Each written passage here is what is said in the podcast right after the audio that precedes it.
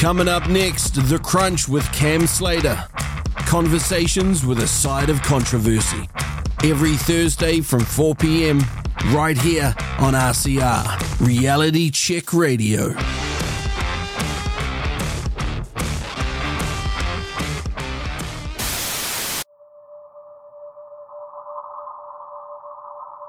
People are struggling to have conversations and connect with others that they don't completely agree with on every topic. And I think that's probably the biggest problem that we need to try and solve is how, after all this division and after all this separation, do we end up bringing people together again? And what does unity really look like? New Zealand faces some pretty big issues.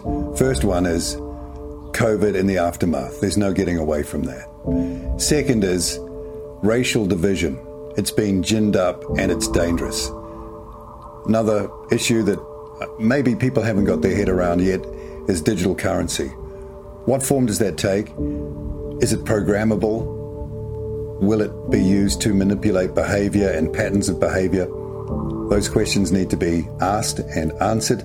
How can you have fair, open, democratic government by people who are appointed? It's a ridiculous idea. And if that idea is taken to its zenith, then this country is in real trouble because democracy, one person, one vote, where every vote is of equal value, has got to be the foundation of a modern New Zealand.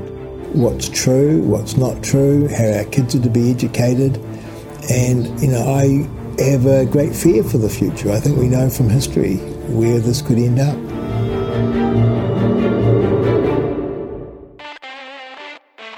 This is The Crunch with Cam Slater. Conversations with a side of controversy, right here on RCR.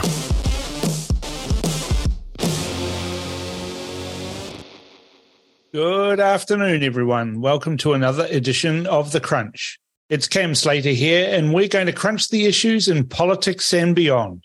Let me know your thoughts on anything you hear today. Text 2057 or email inbox at realitycheck.radio. So, what do we have coming up on the crunch today? First, I'll give you my thoughts on the power of your vote this election. And then we'll have Brian Tamaki, leader of Freedoms New Zealand, talking about his highly innovative law and order policy. And following on from Brian Tamaki, we'll get this week's political tragic on the line, my good friend Maurice Williamson, former MP and now Auckland City Councillor, to talk about his continuing career in politics. And we'll discuss a bit about his political background and some funny anecdotes from Parliament and Council.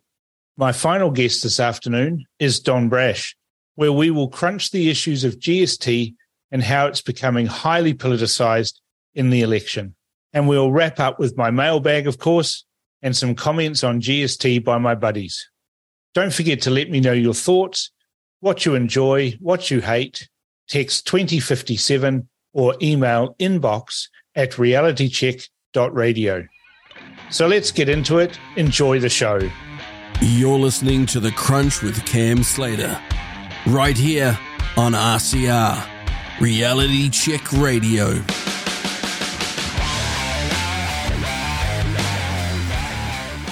This election is perhaps the most important election that we have seen in my lifetime. Never before have the stakes been so high. Around the world, we're seeing the global elites and the deep state salivating at the prospect of controlling our lives even more than they do right now. I never used to believe in the deep state, or indeed a global cabal seeking to control and manipulate our every waking and sleeping moment. But I'm a believer now. After witnessing the election interference of the mainstream media and deep state actors in the United States, I am very concerned about our future. Between the deep state and the tech oligarchs, we are being censored and controlled in every way imaginable. When you see intelligence players, the FBI, and the media act in concert to suppress news that they don't want you to see, then you know something is up. And something is never good for the ordinary citizen. That's why I joined RCR. That's why I'm trying to educate people about the things I've spent a lifetime learning. We need to be wide awake because if we're not, then the same deep state players and their complicit pals in the legacy media will do to you what is being done in the US. Here at Reality Check Radio, we seek the truth. We seek both sides of any argument and even some of those views in the middle. That's what good media does. Never before has this been so important. It's what drives me to do the best that I can do so that you are well informed and well educated, so that you can see what I can see. All the polls are suddenly aligning. They are telling us one thing that a change of government is indeed possible. Now, don't worry about the actual numbers. Look at the trends. The big parties are stagnating or sliding, but people are looking for alternatives. So it's vitally important that you understand how our system works. People talk about splitting their vote. This is just silly talk. Look, by all means, vote for a local candidate that you think will best represent you in Parliament. But a candidate vote is just that a candidate vote. In reality, it matters not. The party vote is the most important vote. It is what determines how each party is represented in Parliament. Sure, you can try and create an overhang, but the chances of that are remote. It's the party vote that counts. Now, I'm not going to tell you how to vote or who to vote for. That'd be wrong of me.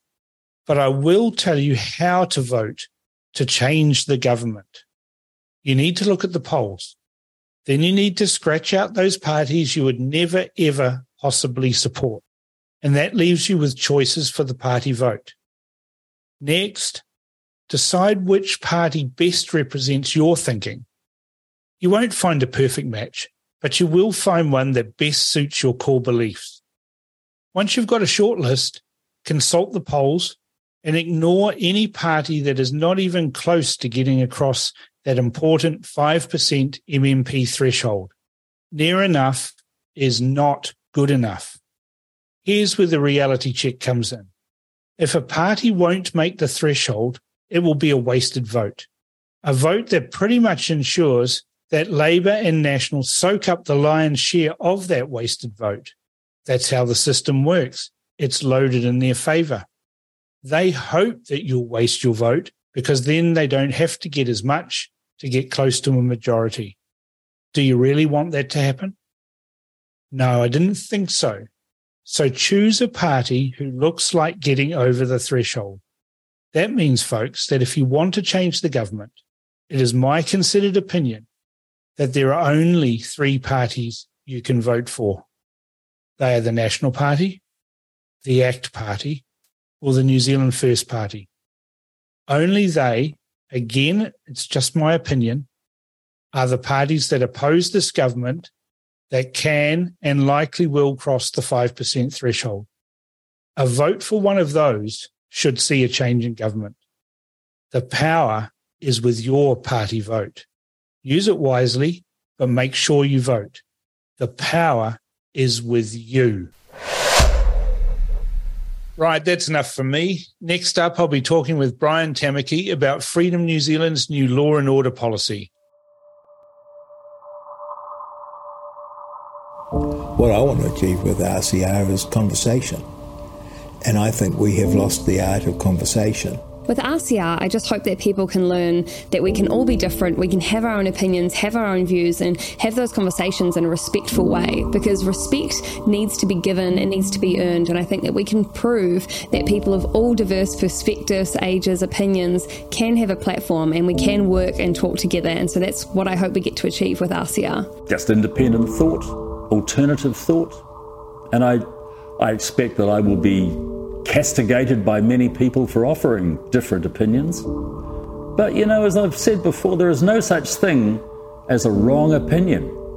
Opinions are like noses, everybody's got one. The exchange of views, fair debate, no cancelling, no interrupting, no aggressive responses. We want to hear what people have to say, whatever side you're on. And the listener, the consumer, with that information, can make of it what they will. That is the mission. It's a good mission. Love him or loathe him, you can't deny that Brian Tamaki is committed to making New Zealand a better place. whether it is through his church or his Man Up program, or now through his political party. Brian is with me now to discuss his new law and order policy. Welcome to the show, Brian. Hi, Cam. Nice to be here. Good. Um, good to have you here on the crunch. Mm-hmm. I and and we need to crunch some numbers from what you've uh, released on the policy yesterday. You've in your policy hard facts section. You've Mm. got uh, ram raids have risen by six hundred and fifty three percent. Yep. It's alarming, isn't it? It's hugely alarming. But you know, uh, the police minister Ginny Andersen would have us believe it's just because of increased reporting. no.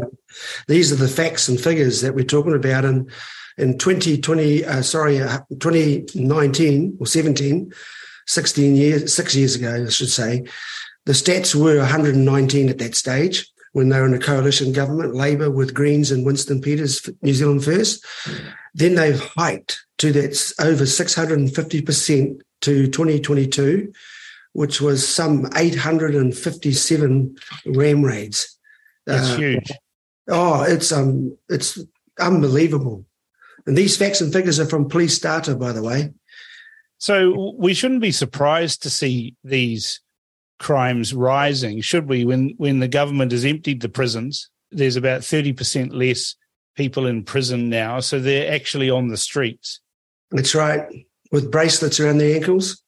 And then we've got the next set of numbers there. Homicides have risen 68%, and domestic violence has risen 48%. Now, with a, what did you say, 175,000 odd cases in 2022. Yeah, That's an incredible level of harm in the community just from domestic violence, let alone the homicides. yeah, and that's one of the most shocking stats of all of them, apart from the ram raids and the rise in um, assaults, is is the big one: assaults and personal assaults or acts leading to injury. That's where you see the venting from the general public. When I say that, you're talking about domestic violence. You're talking about what's happening in homes, and that that rise to 175,000 and some 700, I think, that is just and that's just in 2023. That's just this last few months. So it's significantly gone through the roof. What we have, Cam, is crime out of control. And we've got a government who's also out of control, by the way, and they don't know what they're doing. They've run out of any idea, especially when you get the um, Minister of Justice drunk and driving and uh, actually missing from her portfolio job. We have many uh, changes in the police commissioner, that uh, police minister of police has turned over four to five times, uh, if I can recall. So there's a real mess at the top. So one of the biggest problems with crime rising in this country is the actual politicians themselves, bad policies, bad politicians and parties who are actually enabling a climate for crime to proliferate. And, and you're talking about that in, in just in this preamble here. Police Yeah. response times doubling, wait times of more than 100 minutes in some parts of Auckland. You've got wait times for civil cases to be heard in courts doubling. Wait times for criminal cases have increased 23%, with an average wait time of 584 days. Now, if you're on remand and you're in you know, Mount Eden, you're likely to be there on average. This is an average. There's some that are that are, that are much higher than that. 584 days. Eh, There's a good chance that you, in, under this government, that you'll be sentenced to less than that for the crime that you've committed. Well, that's been happening. Um, soft sentencing. Um, they're so overcrowded and so um, overwhelmed that they're actually putting them on home detention. And this is a way of getting the numbers fudged as well, too, Cam. Yeah. They, they start moving numbers out of the prison. They put them into home uh, on remand or on the bracelet. Yeah. That's causing the problems, as we've seen with the shooter in the CBD just recently, with a with that with that problem we're talking about, a violent offender, known history of domestic violence, um, and yet he was put out outside of prison and put on remand with a um, with a bracelet. You can see bracelets don't work, and neither is Labor's crazy idea of shifting prisoners out of prison into the community, and they call it remand. or waiting and home D, home detention. Well, you know, we've got all of these violent criminals on remand or, mm. or on home detention. Yeah. But we've got the police prosecuting the likes of yourself. That's um, right. You know, Vinnie Eastwood um, and uh, and Billy Te Kahika. And uh, and then you've got the guy who was recently sent to jail for posting a video of him shooting a picture of Jacinda Ardern. But you can beat up your missus, you can choke her half to death, you can break bones in her neck, and you get home detention. You don't even go to prison. It, it's there seems to be a disconnect between what the police and the judges are doing with regards to crime and what the general public wants to see and hear coming from politicians and judges and the police. Yeah, exactly. Well, you hear the case of the 18 year old who was recently sentenced for raping three 15 uh, year old schoolgirls. He got nine months home D. And that shows you the level of incompetence and brokenness of our system. I'm talking about a minister of law and order. Um, the disconnect between corrections, uh, the police, uh, and the courts, the judicial system um, is shocking. The lack of communication.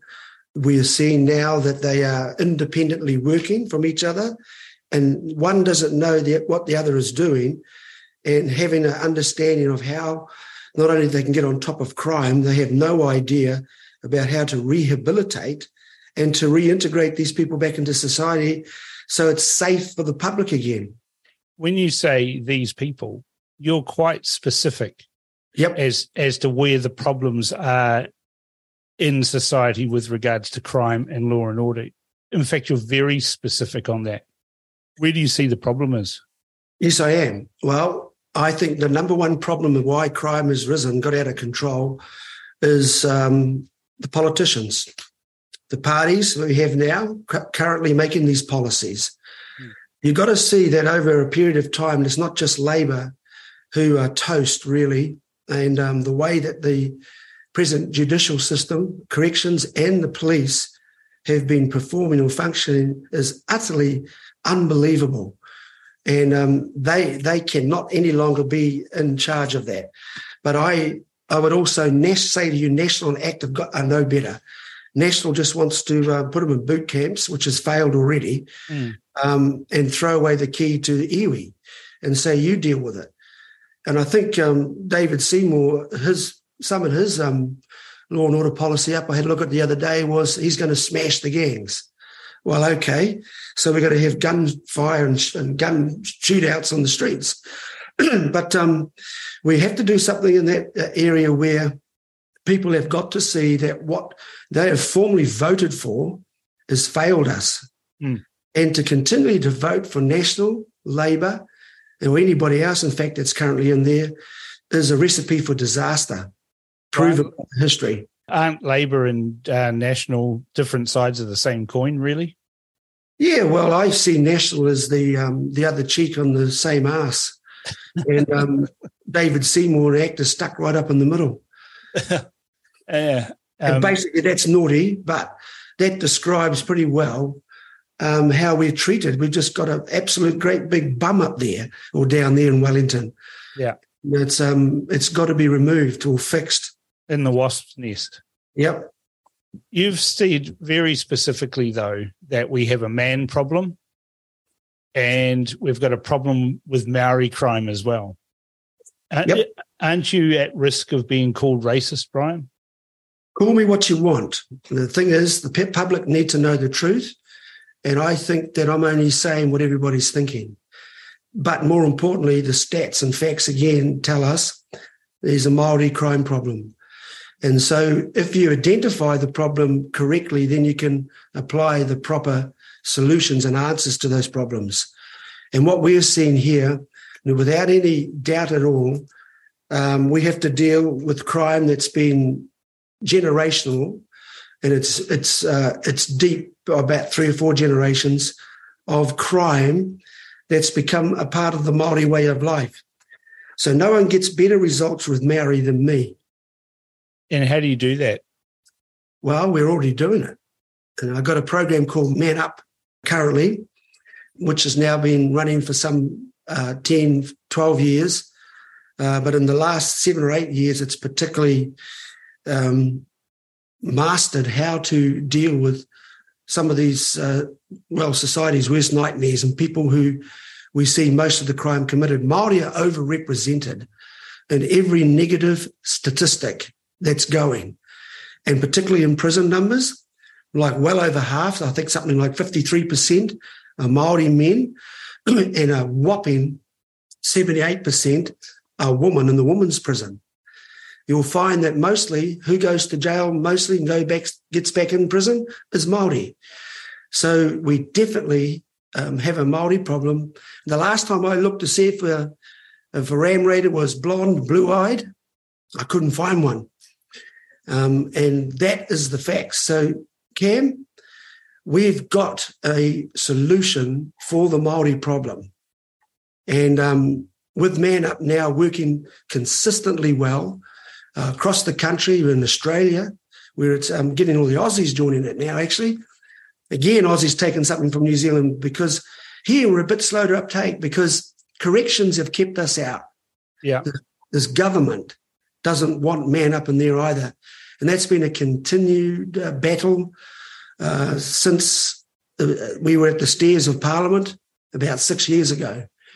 And um, they just did not want a bar of it. But privately, the Minister of Justice at that time, Andrew Little, wanted man up in the correction system. And he said himself, along with Seymour, also Judith Collins from National and Winston have all said, and we've got that recorded, and it's on here, of course, they said that Man Up is no doubt the most successful program, not only in prevention and intervention, but in the transformation and then integrating them back into society again. There's a, a lot of people out there but in particular from the Maori Party, that will say that these statistics show the inherent racism of the justice system, the colonization of New Zealand and colonization of the law and order system, and that we need to decolonize justice and decolonize New Zealand, and then the statistics will get better. What do you say to that? No, it's um, not a race problem. It's a uh, it's a human problem. Yeah. And crime is not a race condition, it's a human condition. It's not based on your skin color or a culture. It's a human condition. And as I said before, we're all part of the human family. If you start isolating race, race based politics or race crime, you probably categorize crime into a race category, you're in trouble. And we've seen this already, Cam, with the kaupapa initiatives and a lot of the Maori initiatives that have been running. And I can say to you, with multi-million dollar, actually billions of dollars behind it, have failed. Um, you just look now at the present stats again and the facts that tell you that not only is National and Labour failing, failing us for safety and reducing crime, Maori is also failing themselves in trying to do this. And so that's why I say um, Man Up is not a, a Maori solution. It's a human based solution to a problem that works. It works with European. It's working with Australians right now in Australia. Man up's working also in Europe. It's working in India. So it isn't a race problem. It's a human condition. And we have found a way and be able to help these particular people involved in crime, that's Maori, and how to properly rehabilitate them not the way they get rehabilitated now. This doesn't work. Mm. Then they are brought into a transformational community where they're taken out of their old associations and they're with people that they look like them and they are people who've been where they've been. Yeah.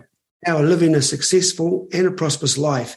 That's the way you properly integrate them back in from gangs, from broken homes, and from a life of crime. It is possible. It's not an event, it's a process. Transformation is a process. So you've got to have that process right. And, it's, and the way that the corrections department treat it now, it's like an event or you do this particular program we put to you, tick those boxes. And after that, they're let loose again and they're not properly transformed. So recidivism is very high and they end back in prison after they've either robbed, uh, they either committed a crime or rape or whatever, and they're back in prison. Isn't that the the the problem we've got? We've got generations of yep. criminals who have been brought up in a criminal lifestyle and their only role models have been criminals and that's the only way that they know how to behave in society is as, as a criminal. And what you're saying is that your new transformational family program that you're proposing with this policy will break that cycle. Yep. Well we offer them a better alternative. You exit the gangs you're going to come into a place where you can uh, legally work and prosper, have what you need to live a good life with your family, that your children can be educated better, that you can have the work that suits you, and that you make a good living, and you're you are out of the life of crime, and you have a future. So we have thousands of families of men that are in that um, beautiful position now that have made it They've exited the gangs and we've broken the cycle of dysfunction in these Māori families because many of these young ram raiders don't have fathers. Mm. Or if they've had a dad, it's been a, a bad dad or a dangerous dad. Or a part-time dad. Yeah, part-time dads. And that's that's what happens. So Maori have adopted this culture, unfortunately, because they need money. Everybody needs money to live, pay your bills, get ahead. And because the opportunities are slim now and it's generationally three, four, five generations deep, you have to disrupt that or intervene and be able to offer them an alternative that they see is, is far better than what they're getting now from the gangs. Illegal money done with illegal uh, products and substances, and of course the criminal acts that they do on society. So you get them prospering, you get them into work, and we've had that operating right now.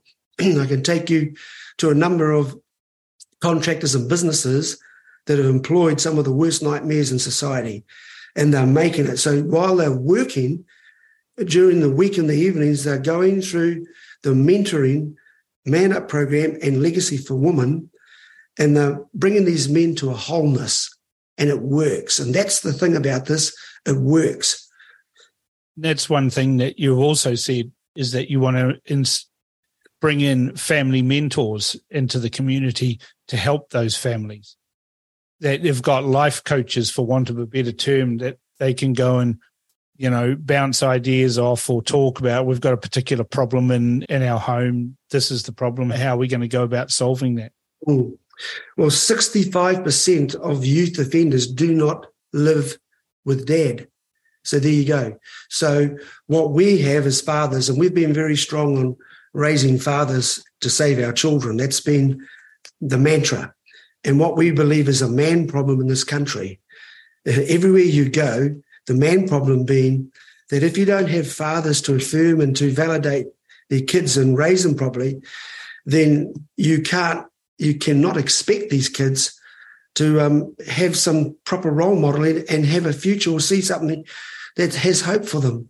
So with our program, we have whole communities that they live with and they're able to be mentored, not just in talk and you sit around in a circle like some of the conventional rehab programs. This is one where you watch, you, you see your role models, you live with them, you work with them, you go fishing with them, take them hunting. Then they see how we treat people, how you talk to your wife, mm. how you treat other people, what your what your whole world involves. So it's a life context that transforms people by almost more as caught than taught. Yes. And that's the Maori way. And so a lot of programs that you have done by Europeans, and I say this respectfully, does not understand that in Maori they love the context of doing, seeing, and being with in a natural environment rather than being in a room just confessing what you've done wrong and then promising after 10 weeks that you're going to do good and then walk out the door. A number of years ago, we used to go to lunch with my mates and we had lunches at the church. There were a group of gang members uh, would meet up beforehand, and it was the start of the Grace Foundation, which mm. was created by David Latelli. Yeah. And um, I used to drive up in my ute, and these guys would be all outside, you know, talking and everything, covered in tattoos. Yeah, you know, it, I, I well remember one day um, in summer, there's, you know, they're all in shorts and singlets, and there was ankle bracelets everywhere. And, you know, one of the guys came up to me and he says, Oh, are you a hunter? And I said, Oh, yeah, I am. And he said, uh, Pig hunter. And I just got talking to him. Um, and then he said to me something that was really strange. He says, Mate, you're not afraid of me. And I said, No, I'm not afraid of anybody. He hmm. says, Oh, well, I've I've got all these tattoos. And I said, Well, I said to him, you know, mate, I find it very hard to be afraid of anybody who'd let somebody scribble all over their face like that. And he just cracked up laughing and he says, You're definitely not afraid. Why is that? I said, Because you're just people. Yeah. You're just you're just people and you've run into trouble. And he goes, Oh, I've, I've been in prison. I said, I know, I can see on the tattoos. He goes, Oh, you know about that. I, he says, I've killed people. I said, Well, mm. that that's pretty bad, but I'm still not afraid of you. And um, and I found that interacting with these guys, they look fearsome, but they just really want to be ordinary people, even though they've done all these terrible things. And a lot of people are too afraid to talk to uh, these gang members and the people who've come through the the crime. I don't call it a justice system. I call it a crime system because all we're doing is processing criminals and they end up living with criminals and their mentors are criminals. And all we're doing is fostering a crime system here. That's but right. The, sa- the saddest thing of all of this is that almost all of those people that I banged into outside those lunches were almost all Maori. But all the solutions that are being proposed and aren't working, and we can see they're not working from the statistics, are all focused on Maori.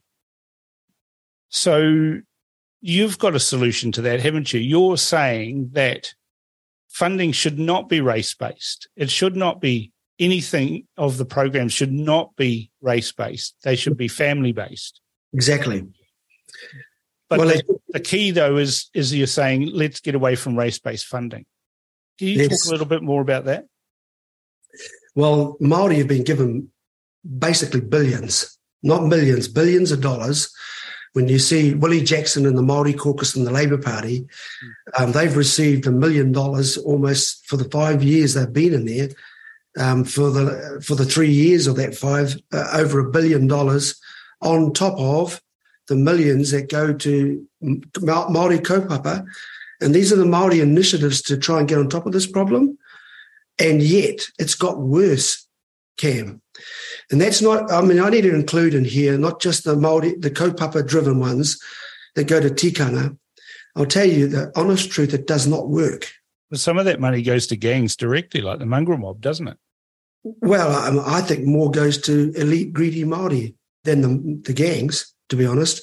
There's some smart Māori that are not so smart, they're crooked. And they are in places where they are palming it off to their mates, maybe putting a front laundering shop, kind of you know, we're helping to our people. What washing it.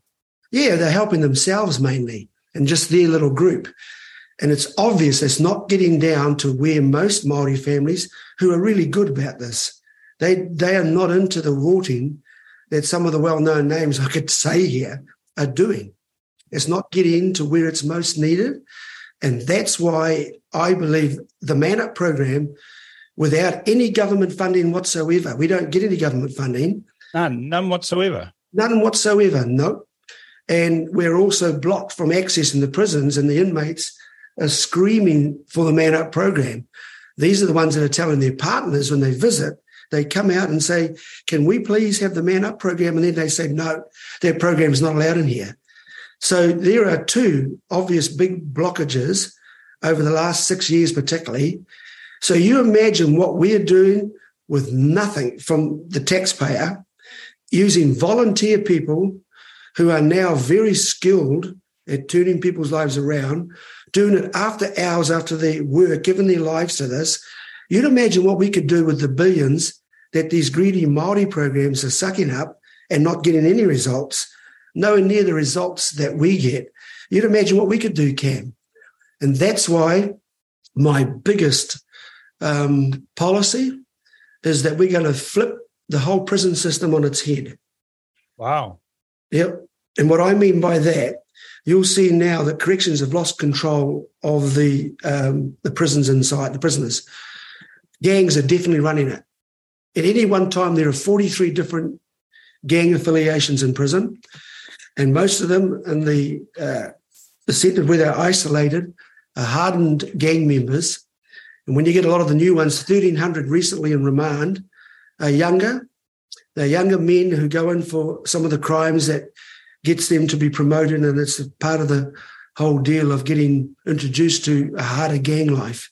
Now they go in there. By the time they get out of the remand time, being exposed to these hardened uh, gangsters, they are fully uh, hardened now gang members. And this is the problem. What I want to do is do exactly what the gang members are doing. Yeah. I want to recruit them out of the gangs. So we would heavily put the program in there that those that go on remand, it's uh, mandatory to do the man up program at least twice through or three times in their term in there.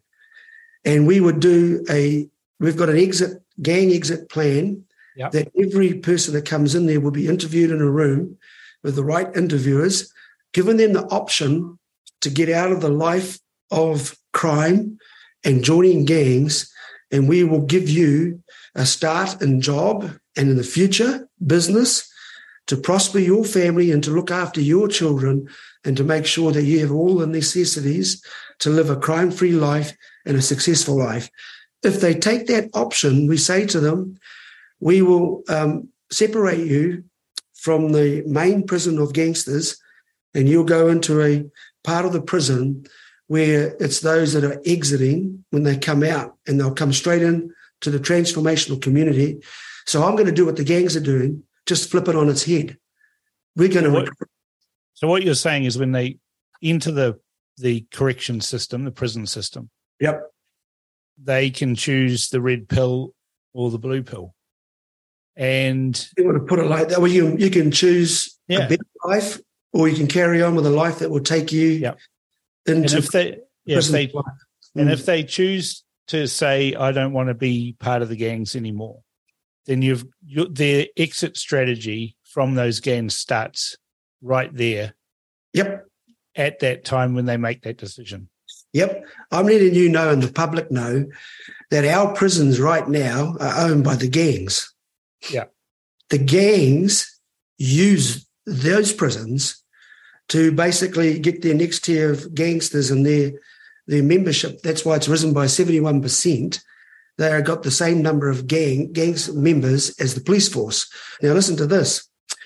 Back five, six years ago, when I think it was Three News approached the corrections minister that, uh, that still at this time as well, Kelvin Davis, and they said to him, "Why won't you take man up into the prison because they got great results?" And Kelvin Davis said, "No, because Brian Tamaki will recruit them for his church." And I mean, we're all stunned watching on television as the corrections minister said that. In other words, what he was saying, I'd rather the gangs continue to recruit them for a hmm. life of crime and be a part of what's the problem. The problem is in New Zealand is, and now that it's unsafe, than to actually let them be recruited to go to church with their family and at least live a life that is not going to harm the public and actually look after their kids. Can you believe that? So I'll probably put the question to the public would you rather have the present correction system's way of doing it, that the gangs continue to Yeah. recruit for their gangs, or Brian Tamaki recruit them to come to church and be better people? That's the options. You know, he said his 98 million in rehab would do better. 98 million rehab he just did recently would do better. It's about 24 months ago. The results got worse. Well, if we crunch the numbers on that, that it has got worse, much, much worse. And Yep. people in Auckland, in particular, uh, in some communities, are living in fear on a day-to-day basis. Yeah. And I hope New Zealanders are now in their desperation and fear to see something done in law and order that they don't just, you know, go for a Christopher Luxon and a, you know, you know, a typical National Party law and order things just to slam him in jail, throw the key away. or build a different type of boot camp, or bring in an Australian idea of the of the what does it call it the um, the squad Yeah. now from America uh, from Australia. Raptor Force or some stupid. Yeah, yeah, that's it. The Raptor Force Force Six or something. But, But we're you're not. But you're not talking. Uh, you know, giving these people a free a ride. of a free ride here because No. you're also talking about tougher sentences, aren't you?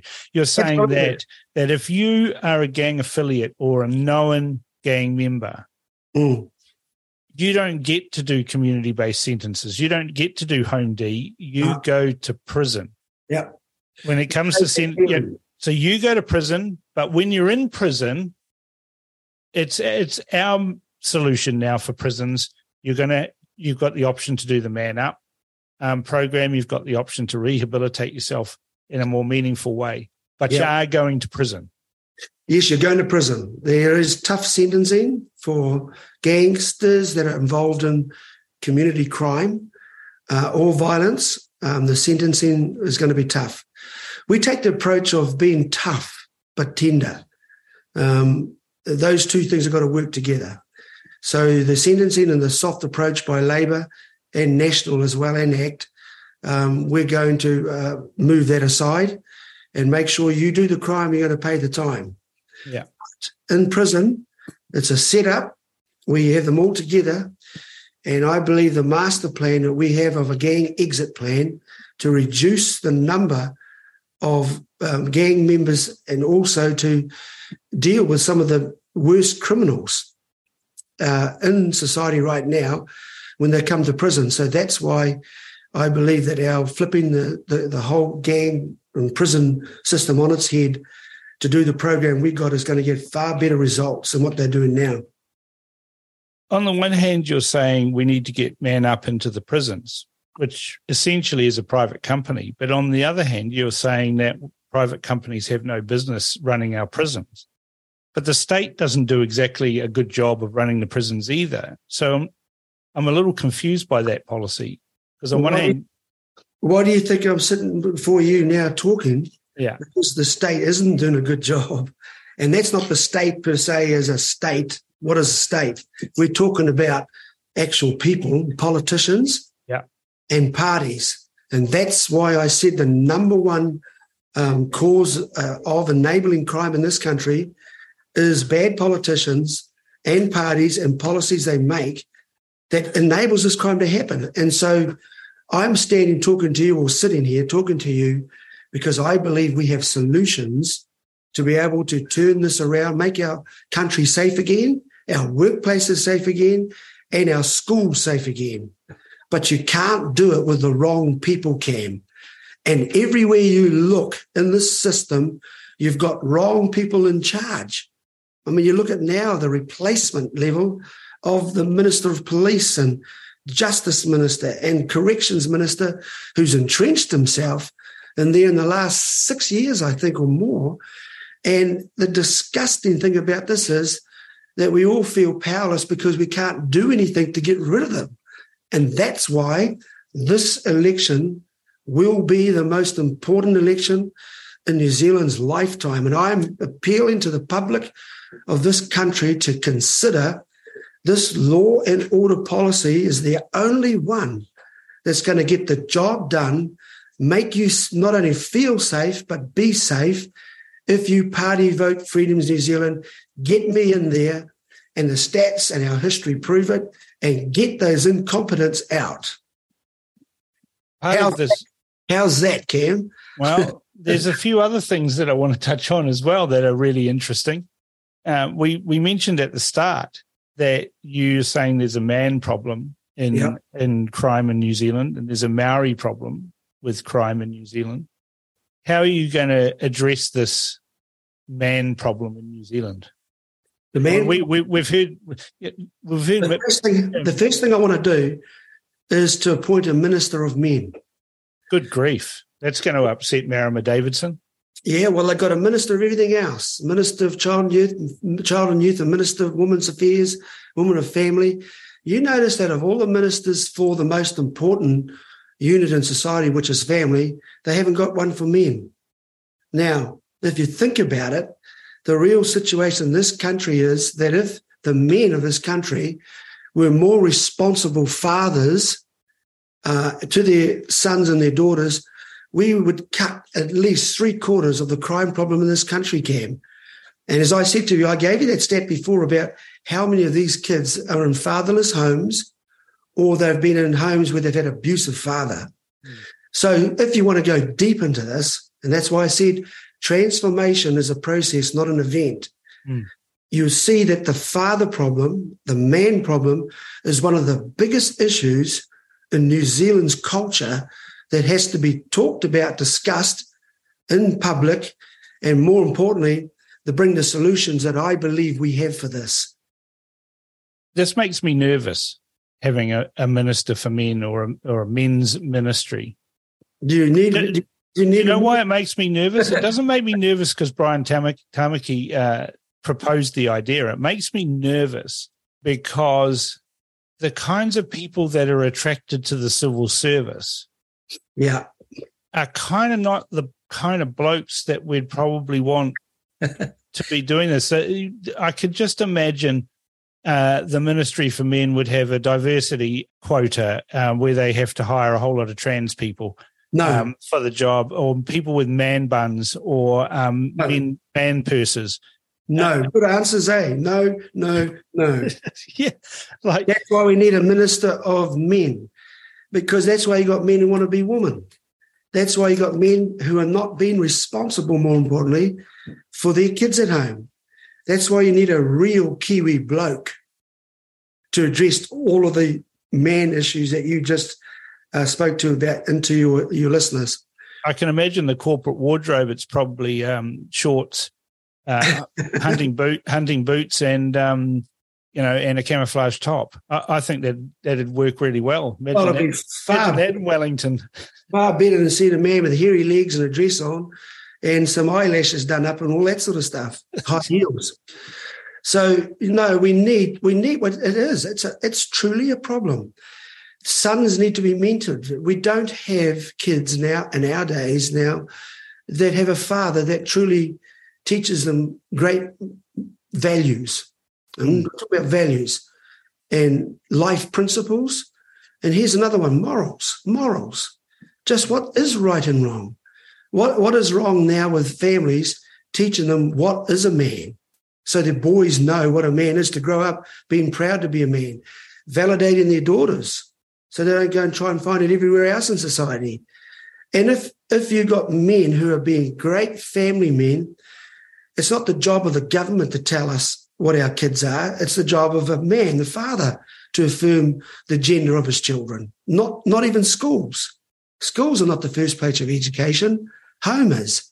So if you get the home right, everything else is going to come right. And I think the collapse of family has been the collapse in our societies, has been the rise of crime and the out of order we have in our government departments is right down to making the man know who he is and healing him and giving him his responsibilities. That's a big step in the right direction and getting our whole society right. That's good, isn't it? Well, I can hear the critics now, you know, saying well, Brian Tamaki is not the right kind of man uh, to do that sort of thing. But then again, they'll never produce who the ideal man is. And uh, look, I, I, I hear what you're saying. I'm just wondering how we can implement that. Easy. Just look at the fruit, the results of the person talking. Hmm. Um, my four generational family is very healthy. I've raised a great human, uh, I mean, development program in my life, as well as the churches here in Australia. I've been a hardworking Kiwi on farms, raised on the farm, forestry, had my own company or business, played rugby.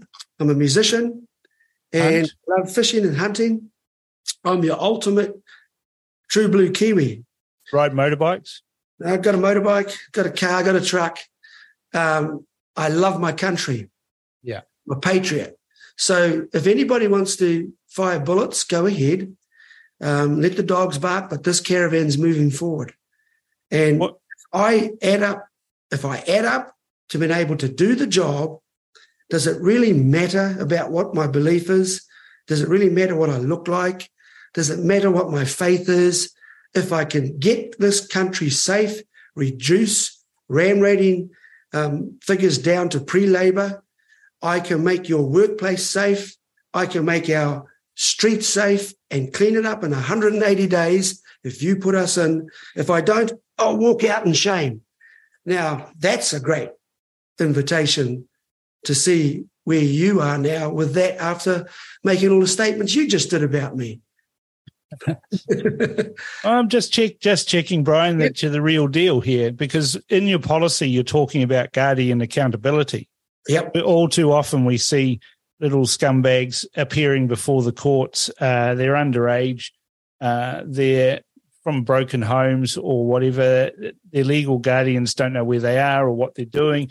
And, and will we hear as our poor little um, poor little Sebastian here has um, had a bit of a rough um, upbringing, and what he really needs is more hugs. But what you're actually saying in your policy is that the guardians of of youth are just as important to be processed, uh, remade into better humans. Absolutely. By, your policy. Absolutely. Well, we will hold legal guardians to account. That's that's got to happen. So it's not just the kid or, or the young youth standing before the court. It's going to be their caregivers, their parents, the guardians. Yeah they have to be responsible too, and a way that they have to face up uh, to their irresponsible uh, parenting, and then we give them help. We get them through that. That's this is why uh, when I was talking before, when you basically have a problem with the men, the cornerstone of all of this is family. You've got a prime minister that doesn't even know what a woman is, and you've got a leader of the opposition that doesn't know what a man is. So is it a little wonder in this country now that we got parents coming undone at the sides when they're trying to redefine family so many different ways?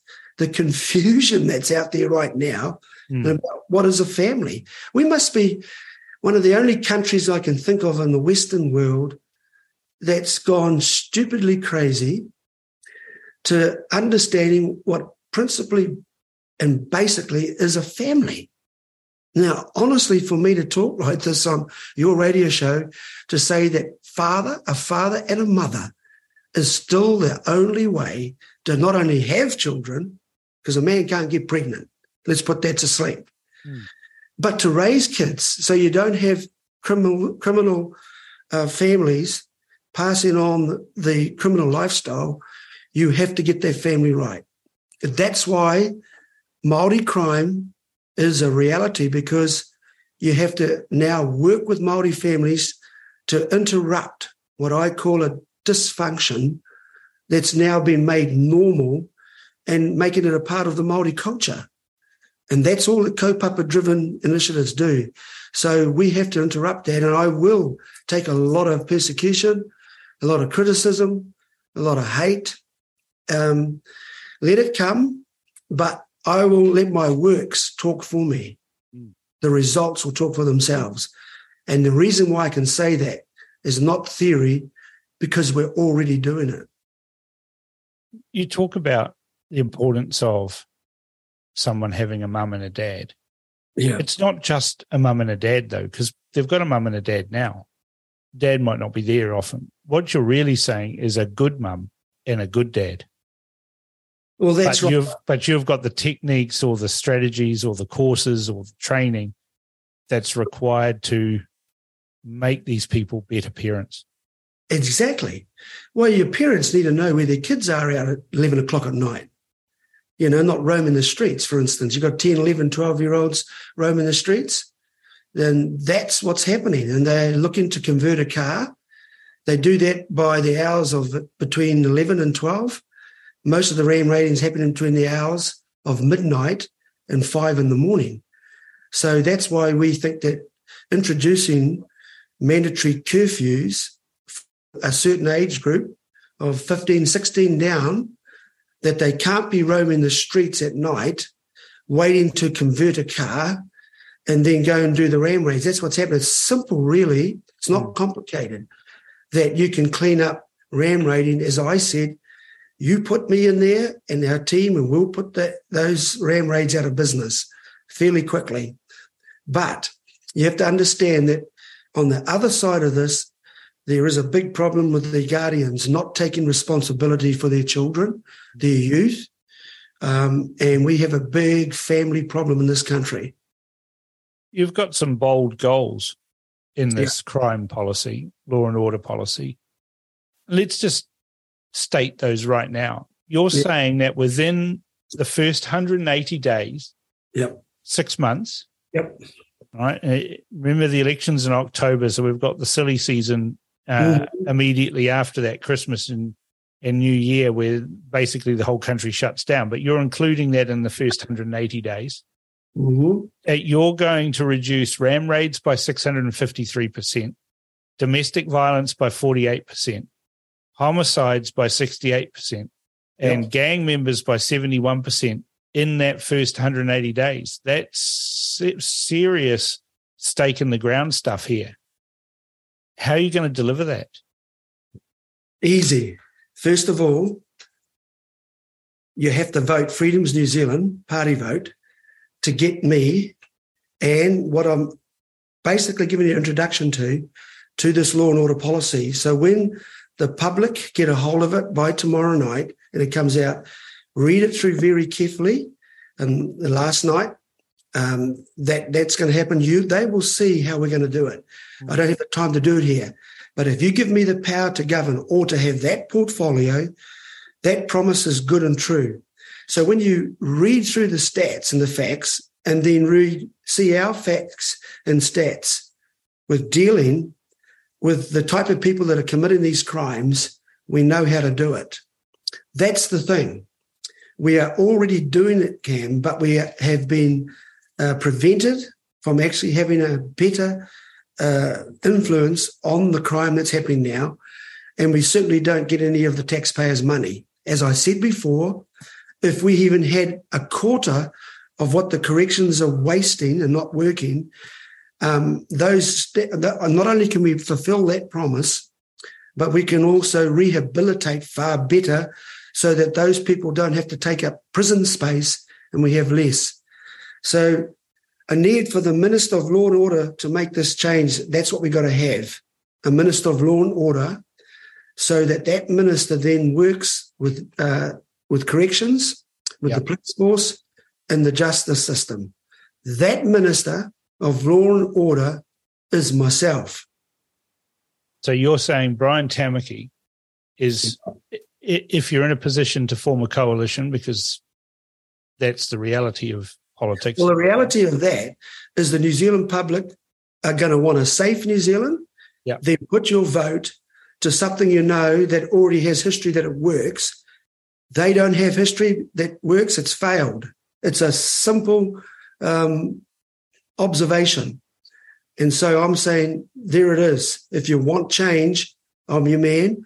If you want law and order to be proper and functioning and working for the public's uh, satisfaction, then you've got to vote, party vote, Freedoms New Zealand and National and ACT, which will probably be the next government, accidental one, I may say, the desperation of New Zealand to get rid of Labor. Then you make them include us for that portfolio. And that will be recognised, breaking the 5% threshold. And let's look at, say, between 5 to 10%. That would be easy to go to um, Luxton and act to say, well, here's the people speaking. The people want law and order done properly. So you must give this to uh, Freedoms New Zealand, Brian Tamaki, to take that portfolio and work with them. That's what people do. They tell politicians what they want, not politicians telling us what they want. in order to get that 5%, you're Mm. going to need 150,000 Kiwis. 170,000. Yeah, 170, 150, 170, depends on the vote. Mm. What, what's your plan to get that 150,000 votes, Giv Well, given we- the track record in, in attracting votes in the past? I've never stood before. This is my first time in standing myself. Right. I've supported others, but now I'm putting my own bacon out there um, because I believe it's the right time with my experience um, to stand uh, for the public of New Zealand who are crying out for safety and law and order. So I believe um, that uh, with Sue Grey as the co-leader, yes. together with the parties that have joined and united with the Freedom New Zealand umbrella, we are a great alternative to the two old, same old parties that New Zealand keeps voting between, uh, backward and forward. And they say that when you keep doing the same thing over and over and you expect a different result or want a different result, it's called insanity.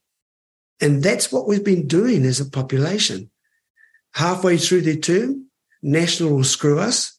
Then we all run back to Labour. Halfway through Labour's term, they screw us. And guess where the public of New Zealand put the vote for the next election? Guaranteed. That's one gamble you can take. They go back to National.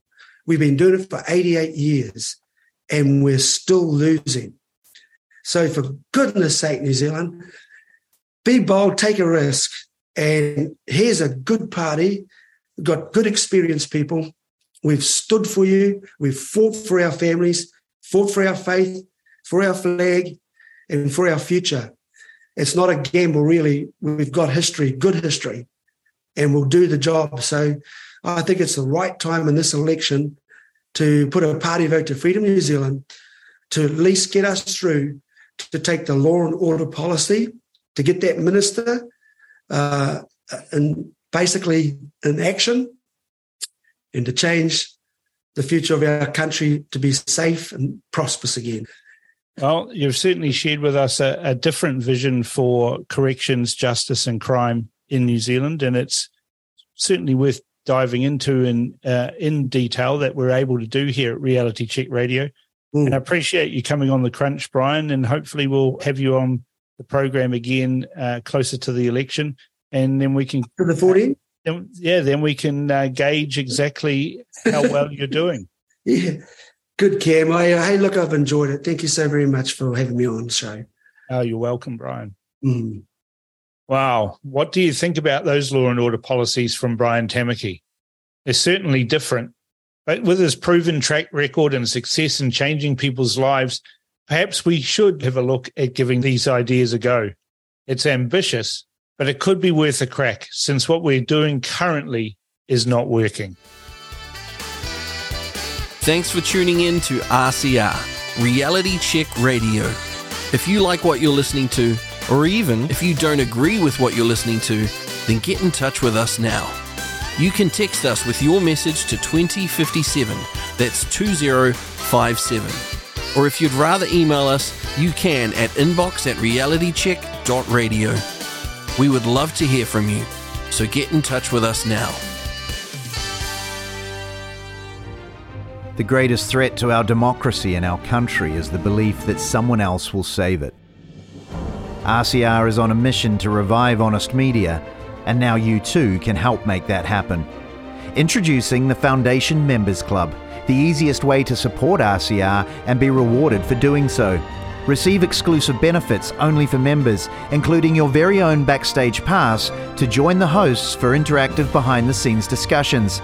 And also our all new daily curated news summary, RCR Bites, delivered to your email inbox every morning, keeping you on the pulse of the news that matters in just a few minutes per day. To find out more, visit realitycheck.radio slash members and see how you too can join the mission that's making a difference.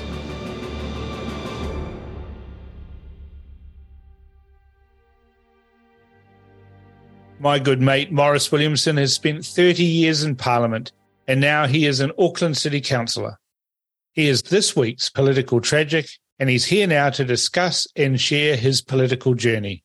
Welcome to the Crunch, Maurice. Thank you very much.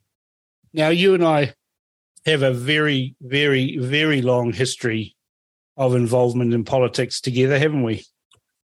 Very long, actually, longer than I think anybody else I know, really.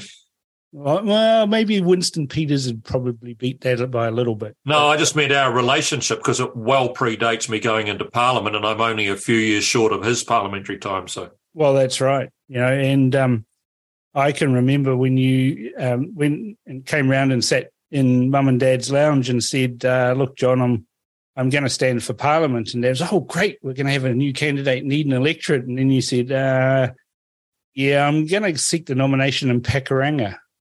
Why did you Why did you do that after all the shenanigans that you and I got up to in Eden electorate, pioneering probably the first dirty politics ever? Probably, yeah. Well, I, I, guess it's just I've got a background in mathematics and physics, and I've always used computers. In those days, we didn't have spreadsheets and PCs like we do now, but I did some numbers.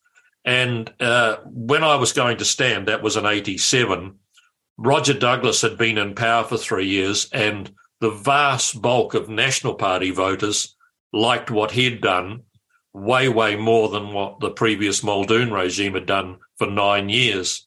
I mean, Muldoon brought in wage freezes and price freezes and carless days and all sorts of what you'd call 66 cents tax in the dollar. Yeah, 66 cents. I mean, I keep telling people, think about it. Two thirds of what you earned above, and remember it kicked in at $22,000 of income. So anything over 22 grand of income, the government took two thirds of what you earned. And I've always thought all tax is theft, but certainly 66 cents is bloody theft. I can so remember. I sat down with my computer and I looked at 87 and Eden wasn't winnable. And your dad was pretty upset about it because he wanted me to stand in Eden. I said, it's got, you haven't got a chance. Oh, rubbish. We'll win Eden comfortably. I said, you, my numbers are saying, I said, you'll be lucky to hold on to Remuera. And your dad burst out laughing. And I yeah. said, I'm sorry, but you will. You'll be lucky to hold on to it.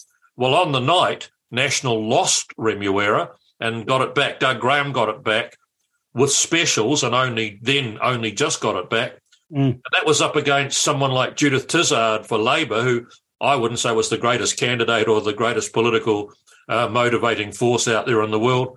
It's just people like Roger Douglas. And when I door knocked here in Pakuranga, Howick, Bucklands Beach, everybody that saw the blue rosette, nah, not voting for you guys, voting for Labor. And I'd look down at my list and it would say they'd been members of the National Party. I said, for Labor. Well, not no, no, not for Labor, but for Roger Douglas. Mm. You know, I can remember standing next to you and you having an absolute Donnybrook with Robert Muldoon over the over tax. I think it was a, a, a public meeting out in in South Auckland somewhere. You know, he would get hundreds and hundreds of people there, and I can remember going there and you having an absolute Donnybrook with him over taxation. And you've never been afraid of having a Donnybrook over things that you believe in, have you? No. And what was interesting, there was a, a time of change coming. When Muldoon had been in his early years in power, you dared even suggest anything was wrong, or you'd be taken to by little old ladies at a national party with an umbrella who'd give you a good dusting. But the mood shifted as we realised that we had elected a government that wasn't a sort of a centre right and a and a sort of a reforming, open, liberal democracy type party, but uh, we're going to control this, we're going to fix that, we're going to stop this. I mean, Muldoon would even try to solve industrial disputes on the ninth floor. He'd call both parties in and say, right, you're going to take 3%, you're going to give this, you can have this many holidays and so on. And of course, everybody got what nobody wanted and it was it, it, it, was not an enduring solution. It didn't last sometimes weeks before they were bad at. So when I first went to the National Party and got up and asked questions about it, I got booed, I got jeered. But what I detected over the course of a few years, the mood shift started to change. And by the time I was really taking him on over the 1982 Land and Income Tax Amendment, where he was saying to people that had bought land specifically for a purpose and then had chosen to sell it at some time later, oh, sorry, we're going to retrospectively take this law back and make you pay a capital gains tax on it, something that wasn't even in law when you did it all. And I remember going to a party conference in uh, the Michael Fowler Centre in Christchurch, and I got up and I got a huge round of applause, sort of saying it was a disgrace and labeling people uh, like Queen Street farmers and the greedy simply should be treated with the contempt that deserved. And that same speech four years ago would have given me an absolute run out of town and tarred and feathered, got a round of applause, and Muldoon had literally by 83 and certainly into 84 lost the plot altogether. Well, he, the last three years of the Muldoon years, I think you know the McPhail Gadsby um, gags. yeah, good night, good night, Aussie. Yeah, we were in Aussie Malcolm's electorate. Now we used we used that, didn't we? We went and put up our own signs. well, the, the funniest one about the Good Night Aussie, because uh, just for your viewers that may not have remembered, that there was a picture of the beehive at the end of the show, and it had all the little yellow windows with lights coming out of it, and then they'd gradually click off one at a time. And just like in the TV show The Waltons, the kids would all call out "Good night," and the yeah. dad would say, you know, "Good night, John Boy," and "Good night, Mary Lou," and so on but in this case, it would be Muldoon saying good night to Ben Couch and others. And one, the, the cracker, I always remember it because Aussie was a bit of a sycophant when it came to Muldoon. The, the light goes off uh, and he says, uh, good, good night, leader. And Muldoon says, ah, good night, Aussie. And then there's a silence and he says, oh, and Aussie, uh, yes, leader, uh, hands where I can see them. but you know, we we put up those little signs all the way down Gillies Ave, you know, um, ourselves, and people yes. thought it was the Labor Party that was doing it, and it was us. We were going going around putting these little signs up saying "Good night, Aussie," all the way down Gillies Ave, so people lined up to get queuing to get on the motorway were seeing. It oh, was. Uh, it was that I think you're right. It was an era where we first saw the sort of instead of the dull politics of people just went to a polling booth and that was it. There was a bit of fire in the belly of people. Even the National was, Party wanted to see the back of Muldoon, though, didn't we? Well, the vast bulk of the new breed did. What was interesting is that big crossover. Muldoon had stood in 75 to be a right wing free market private enterprise policy because that's what was in our aims and objects. Yeah. And then for nine years practiced the exact opposite. You couldn't get more opposite than what he actually practiced. And then in 1984, Roger Douglas gets in. Well, Longy, but Roger Douglas was controlling things. And for the first three years, it didn't continue, but at least for the first three years, they practiced the antithesis of what any Labour Party person loved. And I got into Parliament in 1987, and this is hilarious you get ranked as a newbie, you get ranked on your surname. And because I'm a Williamson, I was last. And so I got to sit right up on the Mason Dixon line next to all the backbench Labor Party people. Macaulay would have you believe it was on IQ, but it was actually on surname, the ranking. and um, so I'm sitting up there next to all these Labor Party people. And then the first week, we've got the address and reply speech where there's a speech from the throne, and then all the members get up and give an address in reply to that. And Roger Douglas came down to the house, and I was just sitting at my bench writing some stuff. And he gave a speech. And in the end, I put my pen down and I just was transfixed. And when he finished, all I could remember is his whole back bench was saying, You bastard, you're gone, never again. We go, we're sick of this. And I'm sitting there when he finished, I went, and I was clapping away and clapping away. And then I slowed down because I realized that none of theirs were clapping and none of ours were clapping. And Bill Birch called me out into the lobby and he says, What the hell was that? And I said, Well, I thought that was one of the best speeches I've ever listened to. And he said, There's a rule around this place. If you can't kick him, don't kiss him. And I said, Oh, okay. And he said, I don't want to ever hear you clapping the other side again. And I thought, well, actually, I will clap if I hear a bloody good speech. If it's, I don't care who gives it, if I agree with it and it's the right thing. Well, of course, it was their side that I mean, they cut his throat within months of that election. Yeah. yeah. And there was a lot of dancing around. Everybody was celebrating the end of Roger Douglas, but it, it signaled a, a, kind of a, a false government, really, that lurched from there to the 1990 bloodbath.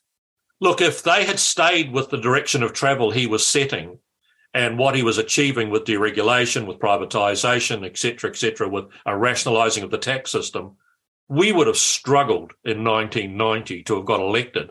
And it was only because Longy pulled the pin and wanted the cup of tea and the breather and sacked Roger Douglas. Because I can tell you the, the reason they would have won is not so much from Labor electorates, but the Remueras and East Coast Bays and the Pakuranga electorates and the Fendaltons. Mm. They actually loved what the guy was doing. And I had to keep saying to people in my electorate, if you want Rogernomics to continue, you've got to vote national. And they said, What? And I said, That's right. I actually did an article in the Howick and Pakuranga Times, which was on the front page. And the editor thought I'd lost the plot. And I said, If you want Rogernomics to continue, because his team won't allow it to continue. And lo and behold, a few months later, they cut his throat. And I was really pleased they did because my hope that that was right may not have come true. It's a big mistake on behalf of the, the, the left of the Labour Party because they could have stayed in power because they don't want to stay in power and keep doing the things that the centre right loved. They hated it. Mm. They, they just want to tax people all the time, don't they? Well, it was the control. I mean, I, I, think when I'm ever asked what's the difference between the left and the right, and now obviously there's a million differences, but one is to do with what control you have over people's lives, and the other is to see what control you don't have. I'm a big libertarian and a freedom person who just says, I'd rather have as little tax on anybody as I can have, but they pay for a lot of things themselves. I'd rather them manage their own savings. I would rather them manage their own destiny in life. But the left like the idea of block control, compulsory unionism, fix this, we'll do that, state housing delivery, and so on. The, the big difference is between how much governments control the population and how much freedom you give the population. Let's just go back to Muldoon a bit. He did some good things though when he was in power. I mean, you know, the all of the you know gay electric cars that all of the, the left wing want to shove down everybody's throats are all powered by his Think Big projects. Yeah, I, I wouldn't ridicule his Think Big projects as much as some people do. I do think they were not done correctly in terms of proper contestability of who was the builder of it and getting good bids to do it. But the, the concept of getting some of those big projects that would safeguard ourselves against future shock, they weren't wrong they they weren't wrong, and and uh, we're bearing the benefits of some of those projects now. But it was just flavour of the day to to mock think big. They they they used to use the phrase "sink pig" instead of "think big" uh, to have a crack at Piggy Muldoon. But I was never that. I was never that anti it. I was anti the fact that the government was going to build them and the, the government was going to control them. I'm a big fan of private partnerships, public private partnerships, or contestability of supply, and allowing those people to make a return on their investment. You'll get much better quality investment. You'll get much better uh, pricings and everything if it's not just uh, the public purse. You've told me a story a few times, and I've had it confirmed from others that when the Labour government was looking at purchasing or signing up to the Anzac frigates, Muldoon was on one of the select committees there and uh, had a bit of a uh, argument with with an Australian admiral.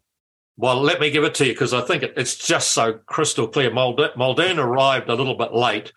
Uh, it was after two o'clock. We had a two o'clock meeting, and I'm pretty sure he'd had a bit of a liquid lunch and he was ready for a fight because there was a couple of sort of things Muldoon didn't like in life. It was military people and it was Australians, and he had both sitting across from him. so he was ready for a bit of grump and a bit of poking the bear. And the worst thing was the Australian admiral opened up like a salesman. It was shocking. You know, fair do, dinky die, cobber sport pal, our boats are the best in the world. There is no deny. And instead of saying, look, you've got some concerns, we'd like you to, you know, air them with us. We brought a whole stack of officials with us. And in the end, this vo- this voice, because Muldoon's voice was mag- magic, it just chainsaw cut through. Doesn't matter what hubbub, his voice just went through it like a chainsaw. And he goes, "But the greatest respect, Admiral, that's crap." and oh, everyone's going and oh, what's you know, it was a panic stations. And uh, he says, "I've done my homework. The Danish frigates are better and they're cheaper." And the Dutch frigates, they're even way better and they're cheaper. Why would we want to buy your rubbish? And uh, the, the old admiral, he was trying to get into the fighting mode. He's telling his officials to shut up. And he says, Well, you're not right, you know, on a features and a cost performance basis and a dollar value. Uh, our boats are the best in the world. But even if you were right, and I'm not suggesting for a moment that you are, what I can tell you is that boats built in the Northern Hemisphere are totally inappropriate for Southern Hemisphere oceans. And Muldoon looked at him and went, "Eh? Like, what the hell does that mean?"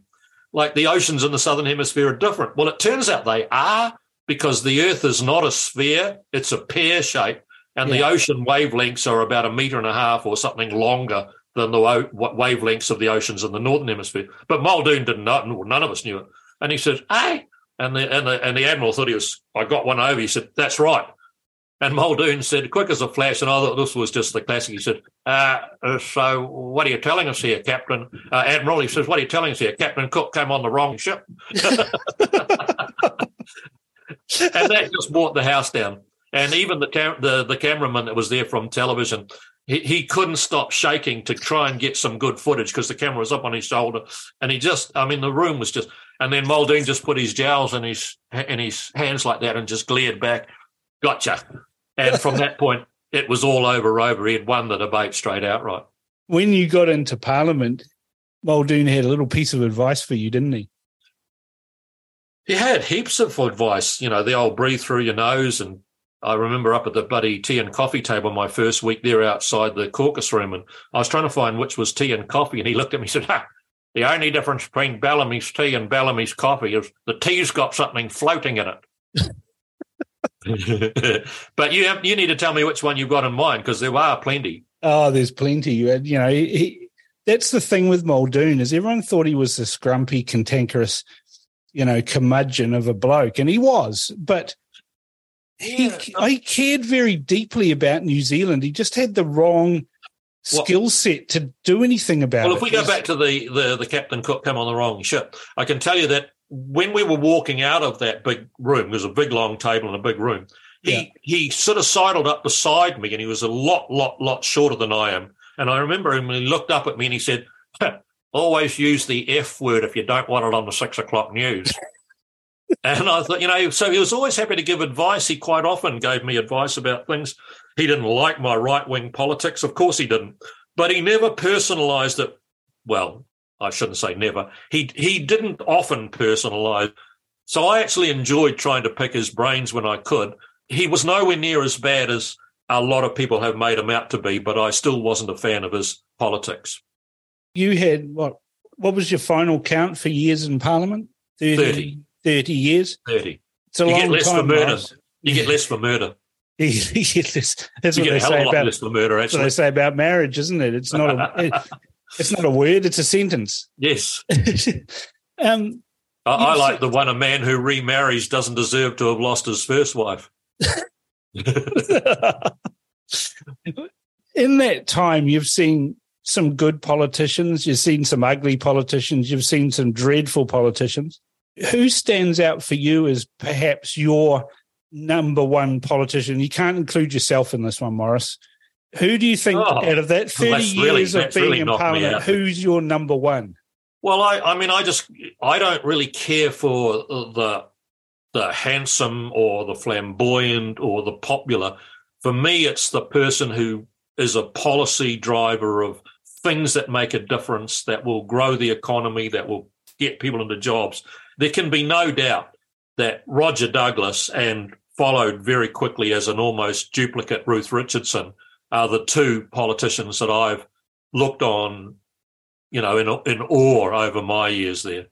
Both people dedicated to growing the economy. Because one of the things that I learned in politics actually is a quote from Maggie Thatcher. And you know, I'm not religious, but she quoted the, the Bible. And she said, The Good Samaritan didn't do what he did just because he was good. He also had the money and the reason she, she gave that quote is the whole lot of people that walked past this poor Sumerian lying in the gutter, starving with no clothes and no shelter, the vast bulk of them had no money themselves to help him. And when the Good Samaritan walked by, he's got heaps of dollars and camels and a house and a mansion. So that's the same thing with the economy. You know, you want a better education system, you want a better health delivery system, you want, you know, wait, you even want a good welfare state to be a hand up, not a handout. But you can't do any of those if you're poor. And so, what Roger Douglas and Ruth said about was breaking the old paradigms where we'd been stuck in a rut, subsidizing farming. I guess that's one of my most amazing memories of politics. Mm. Farmers were the greatest advocates of not all this open market and fighting and protest at Parliament. and it was evil and it was wrong, and what Roger Douglas did caused so much dislocation to farming. I tell you, there is no bigger group on the planet now that want free market, private enterprise, open trade, no subsidies than the farmers. Yeah. They are the greatest free market traders and going, and good on them. And they know that if you're a good farmer and you're efficient and you're doing well, you can make a bloody good income. And if you're a hopeless farmer doing poorly and getting very bad production off your land, you don't deserve to stay there. And uh, I just think having the courage from within a, I, I guess Roger Douglas could do it because no one in the National Party could have. You'd have never got the numbers we're always too conservative about change or oh that's going to be too difficult. I don't think we could sell that. He, he just bolted through with stuff just broke all the barriers banged it in his own party hated it. His own members just couldn't stand it. But i think new zealand would be a much poorer place if it hadn't been for the 84 to 87 roger douglas period and the 90 to 93 ruth richardson period. Yeah. What about dead set useless MPs? Who's your number one dead set useless MP that they should never have even drawn breath? Oh, that's it's, it's, tough, isn't it? It's really There's a hard. whole lot that you'd say come into that category. I, I guess it's the ones I'm, I'm not going to try and name one because I could, but I don't know which one I would give.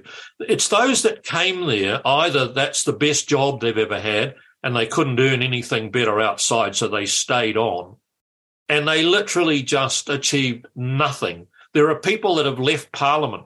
And when I did my valedictory, I got a big list. I thought, bugger, I'm going to stick this up the news media. And from everything I'd done to deregulating the transport sector and aviation to bringing in the photo license to, I had a list that just went on and on and on and on. And bringing in smart gates for this for the border so that you could walk through without having to do with a customs officer and so on. But I can tell you, I can name a heap of people that got there, spent a big time, did nothing, and then left again. And when you say, well, give us one thing you achieved. Um, oh, well, I don't know. I made sure we kept the cups clean at Bellamy's. Uh, what about, it's, it's, what, yeah, what about prime ministers? What, you shouldn't be there if you can't get some runs on the board and then go. I, I stayed too long. I have no doubt in my mind that I stayed at least a couple of terms too long. I shouldn't have stayed the length I did. And yeah. any advice I've got to anybody else, don't stay too long because you'll regret it. So what you'd say is get in, cause a ruckus, do something, get out. Yeah, I, you know, I'm quite keen on maybe term limits. I, I think it's quite a good idea to say. I mean, I don't know what to set it at, but maybe what three years times, say four terms. So that's twelve years. If you can't make a difference in twelve years, then you can't make a difference. And it would make people more strategic about when they choose to go into Parliament too, because you don't want to go in um, when your party's going out. Yeah, you know? yeah. Uh, although that's a little bit harder to manage because you know getting selected for a major party is very difficult. It's not necessarily. I've seen selection after selection where the top talent didn't get through but because they were good friends of the electorate chairman and had good barbecues or whatever. Uh, and so you can't just say, oh, well, I'm going to stand and I'll get selected uh, in this particular term and then I'll go through and do these three years as a minister in the government. But it's certainly how you should try to plan it and then see if you can execute the plan. I've been talking about a lot about uh, the increased polarization that we have in politics in particular in the United States, but in New Zealand as well. And it kind of sort of came in around the end of the Muldoon era with Clark, who was always talking about Tories and that lot over there. And there was the nastiness of Michael Cullen. Um, whilst privately he might have been jocular and friendly and all that, when it came to actually speaking out loud in Parliament, he was quite nasty. Do you think that this is a positive influence in, in politics to have this hyper polarization that we've got now, where you can't even talk to anybody on the other side because you're seen as a traitor or, or a class traitor or something like that? No, no, I don't. I think it's dreadful. And I can tell you, I spent many a night having a chat to Roger Douglas, and he gave me quite a lot of advice. And he was a minister in a government on the other side. Uh, it's because I felt I was in tune with the things he was wanting to do, and he felt I was in tune with him. But now it's got, I'll tell you what's got worse is the whole personality culture thing. Mm. And now, for example, racism is a tag. It doesn't matter what you say or do. If someone doesn't like it, they're quick to grab, oh, you're a racist. And um, I'll give you an example. At the council one day, I was expressing my concern that we could not put rates up above inflation because people had been hammered so much for so many years with rate increases. We needed to put a lid on it. And I had a councillor from another part of Auckland say, Well, I don't hear about rates being a concern, and no one I speak to is worried about rates going up. And I thought to myself, that's quite the opposite of what I hear in Howick. So I went online immediately, just sitting at the meeting, and had a look at stats, and I brought down a graph of home ownership by local board. And if you go to the very north and the very south, that is Rodney, uh, or Franklin, it's very high. Very big percentage of people own their own homes. Mm-hmm. And if you come into the Takapunas or Mission Bay through to Howick and Bucklands Beach, it's in the high 70s or the 80s. But there are parts of South Auckland where home ownership is down in the low 30s. So if you were the candidate or the, the, the ward councillor in that area, more than two out of every three people you meet don't pay rates. Now, and now, of course, they do, but it's through a mechanism called rent that they don't see, so they don't get a rate increase come in the mail. So I took a, a call and made that point that there were parts of Auckland where there was very big home ownership and rate increases really hurt the, the homeowner.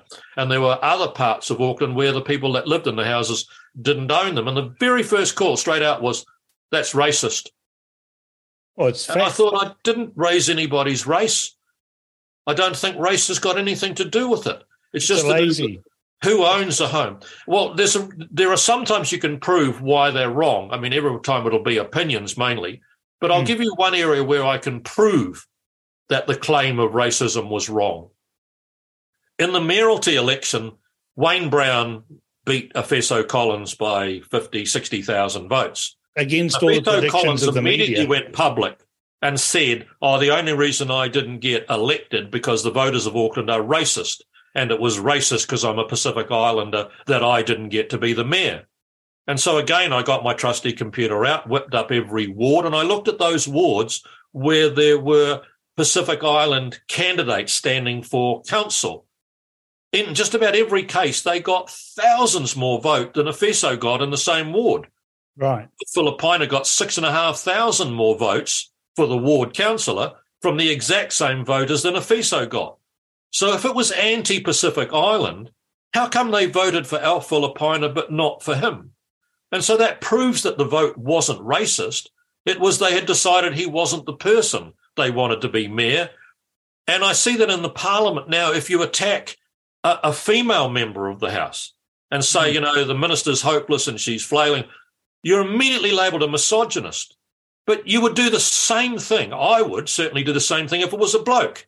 If the bloke was a failing minister who was incompetent and running the place into the ground, I would do the exact same attack on them as it. But the moment you do it because it's a female, oh, you're a misogynist.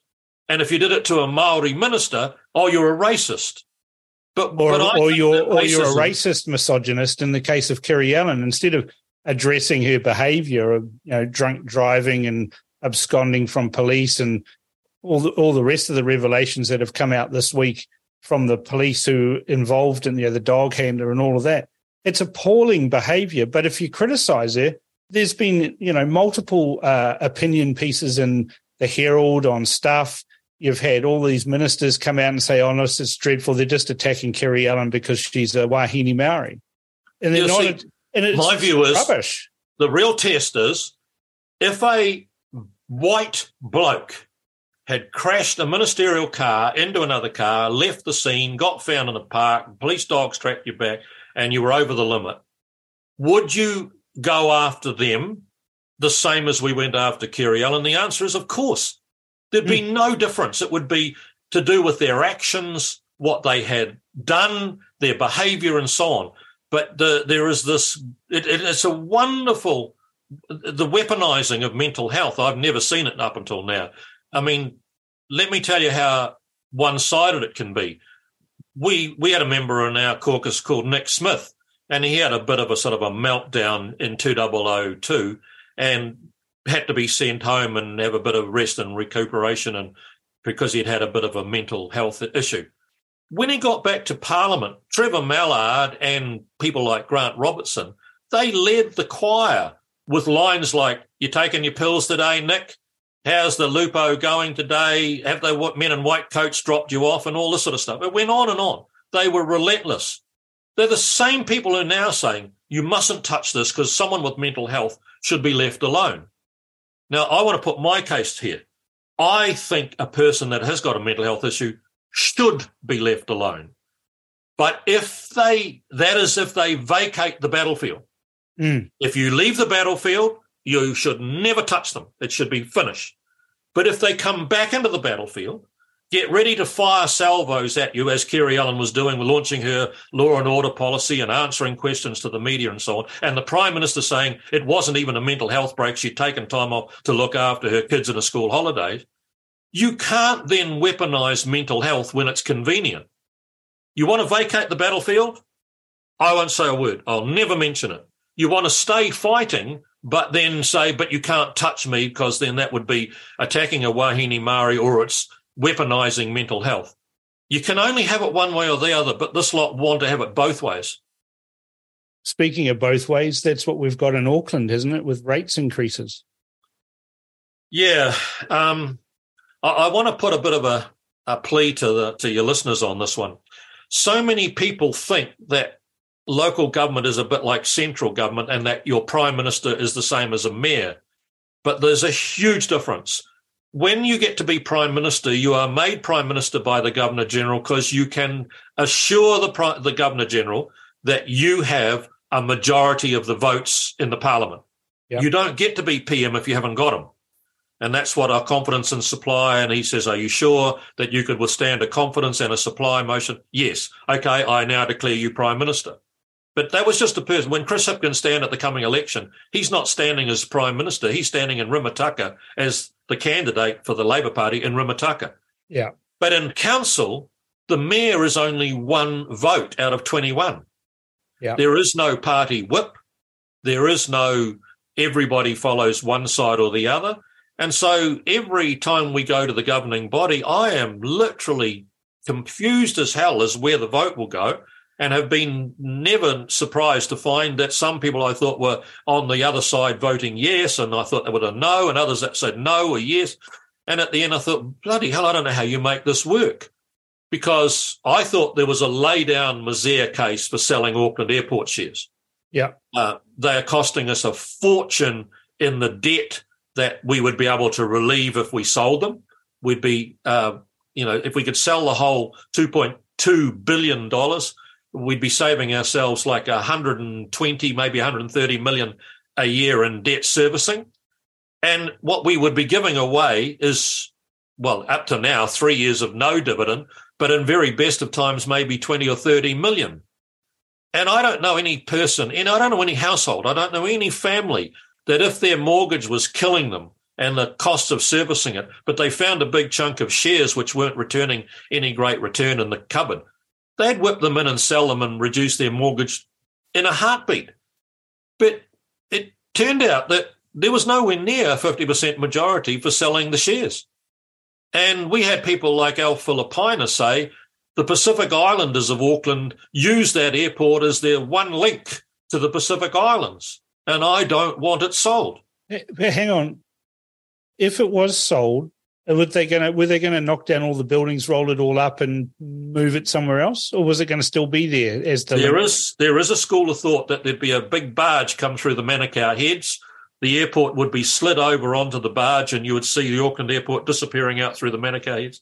Well, first of all, there is a big. I, I can remember doing some of this because I was minister for foreign uh, ownership stuff. There is big restrictions on foreigners buying the airport, so that that rules that out.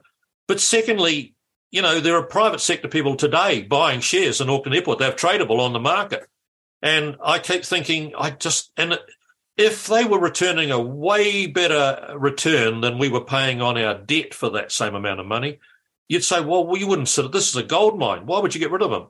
But the exact opposite was true. And even when we got advice in from financial experts that said, because I use this quote, even the good times are bad. Even the best of times of the of the best dividend you could label compared to the biggest amount of debt servicing you've got, even in those best times, we're still down the negative tube a lot. But in the worst of times, we're down the gogler like you wouldn't believe. But it, it was one of those, the mayor just couldn't get the numbers. And I just thought, what is going, where, where common sense has gone out the window here? What, what's and, your famous line? Every, everyone wants to go to heaven. Yeah, but nobody wants to die. And that's the same and same again. In fact, um, there were we I, I, got together with the finance people and we wrote a really good uh, Excel app, and it had these six panels that you when you opened the file, and you could slide these sliders for how much you wanted to reduce spending, yeah. how much you wanted to increase debt, what you wanted to do with selling of the airport shares, and the very last slider worked itself or was automatic. What would that mean your rates had to be? If you hit the button of no mitigation at all, that is, you left things as are, 22.5% would be your rate increase. And so I said to people, well, tell me what slider you want to go up. Oh, well, we should take on some more debt. And I said, well, we've got $12 billion. That's $12,000 million of debt already. We're spending $1.5 million a day on servicing that debt. You really want to take on more? You want to put more on the credit card when it's explodingly overloaded? Yep. So we took it up, but there was a couple of lines on the graph which said if you go beyond this, you go beyond your debt to revenue ratio that the rating agency says acceptable, and you'll get a credit downgrade, and that means you'll pay a lot more for your interest rates and so on. Okay. Well, you don't want to go above that, surely. No, no, no. Just to where that, just take the slider just to there. Yeah. Okay. Now you want to take some costs out, right? Well, we let's get rid of. We're paying for early childhood care centres, which is certainly not something council should be. In. Oh no, no, no. The the the, the Kauri kids early childhood they're really important for us. I said, look, they're very important. I'm not saying early childhood centres are not important. Mm. They're not the role of council. They're just not the role of council. We've got a healthy eatings program with staff that work on it. We've got a smoking cessation program that that staff are working on. Isn't and again, I'm a government? big fan. I know I don't look like I know I don't look like I am, but I'm a big fan of healthy eating program, but not for the council. And yeah. to try to win those debates was just mind numbing. So how, how are you getting on battling the bureaucrats? You know, you, you're in charge of the the so-called razor gang, looking, yeah. trying to look at line by line items, and the, how are you getting on? A, getting information out of these people. Well, that B, was the first actually struggle. identifying what you could cut. That was the first struggle. Uh, to get the information was uh, no, you can't have it. And I said I have to get access to the granular data. They said no, no, we'll we'll give you reports which show how we're going fine. I said no, no, no. I can remember being on the cabinet expenditure control committee in the early nineties. We brought every government department in and we went line by line. What is this? What would happen if we only spent half that much? What would happen if we didn't spend any at all on it? What would happen if we put it out to the private sector and got them to do it for a lower rate? Uh, and we found all sorts of uh, of very poor quality spending and fat in the system that we could rip out of it by doing that forensic detail. But the, the council bureaucracy said, no, no, you're trying to cross the line between governance and management our role is to do that work and to put recommendations to you. Now, I'm a big fan of keeping a distinct line between governance and management, but you can't do a role in the governance side of a business if you don't know what questions to ask. Yeah. You don't know what to ask about what's happening in parks. Why has it gone that much? Where did that growth come from? Why have we doubled the spending on that area of things? And we didn't know that. And I couldn't find other councillors that had been there for a long term that knew it. So I just fought a fight. I sort of got really quite obnoxious about it and said, if I'm here to do a job, I've got to get access to the granular data. Just as a little interesting by the side, by time in the States, there was about nine states that I know of, probably more, but I know of, who published to the web their entire granular state spending budget. So any person can go and log on, download big CSV files or Excel files, and get the absolute granular spending for the state government. And so I wanted the council to give me that granular data. And they said, oh, well, it's too big. It's, it's hundreds of thousands of records. You wouldn't be able to do anything with it. And I just said, look, stop getting me so excited. You give me 800,000 records. That's the most, that, uh, that, you know, that's more, that's the most fun I've ever had with my clothes on is to get that sort of number of records and do some work with it. And I've been using sort of SQL Server and pivot tables and pivot charts and dragging stuff up and summarizing them into dashboards and then looking at what percentages changes and putting deflators like inflation or population growth to try and find out. And we've found out a lot so far. But the next barrier came with you can't do that because it's not in the long term plan. And again, I want to get your listeners very aware of how much of a straitjacket uh, local authorities have on them. They've got to produce a, a plan that's a 10 year long term plan. And I promise you that the way the world works, you can't even plan three years out without knowing something's going to come along and disrupt things or turn them upside down. Mm. But then you can't do anything that's outside of that three year plan. Now, the good news is we got the annual budget done, 11% increase in rates, which is the biggest ever.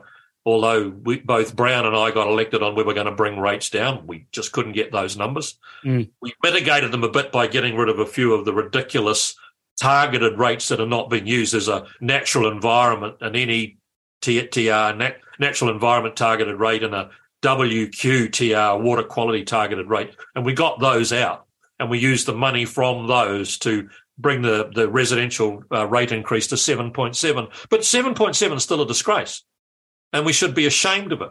And what now we've started on is the work on redoing, redoing the long term plan.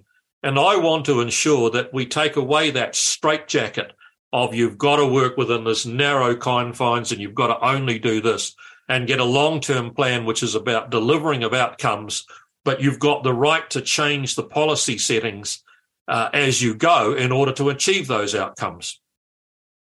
So you've got an impossible task.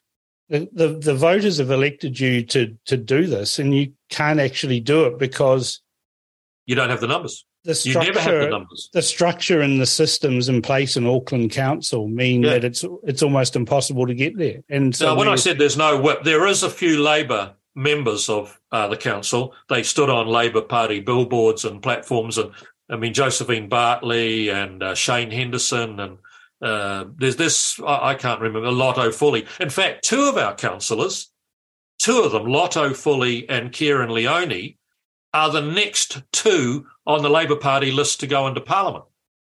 If there were a couple of deaths or a couple of resignations or something in Labor, two of our councillors would be the next two off the list. So there is a Labor Party group, but the National Party, in its infinite wisdom, bless its little heart, have never been prepared to allow candidates to stand for local body under the banner of the National Party. I've never been able to fathom that, and it and it's a legacy that just for some reason the National Party can't get past. Well, I'll tell you a funny story because you will love this. Um, at Premier House in nine in 2015, I think it was. It was straight after the. No, it must have been 14 after the 2013 local body election. I got up and asked uh, the party president at that stage, and I wanted to make it really for specific.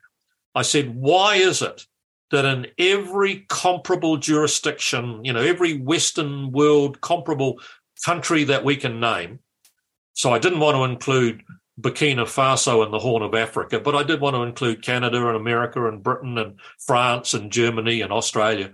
Why is it in every one of those comparable nations they stand candidates right down the ballot. In fact, where I was in the States, there were people standing for the local school board with Democrat and Republican written after their names. And the answer I got was terribly unsatisfactory. It was, well, we never have. And I thought, and I, I, remember I spoke to Boris Johnson in London many years ago. Many, I was there on a ministerial trip, and I got to meet him. And I said to him, you know, did you get to be the mayor of London because you stood as a conservative candidate for the Conservative Party? And he said, well, how else do you think I'd get to be mayor? And I said, so you'd never get to be mayor as an independent? He said, you'll have a dog show. You wouldn't even begin to start to do it. He said, I was proud to be a Conservative candidate and I got there elected based on my party. And, I, and he said, Well, why don't you do the same and stand for your party for the mayoralty of I said, Well, we're not allowed to. The party won't do it. And I've never understood to this day if you can get somebody on a show one day and from the National Party to ask them, Why do you not? And um, as I said, the Greens do it. Tory Whanau is a Green, and um, the the Labor Party certainly do it. Goff, um, I, I, guess they do a little bit of a jiggery pokery, and he said he wasn't good Labor, even though he just come from being the Labor leader.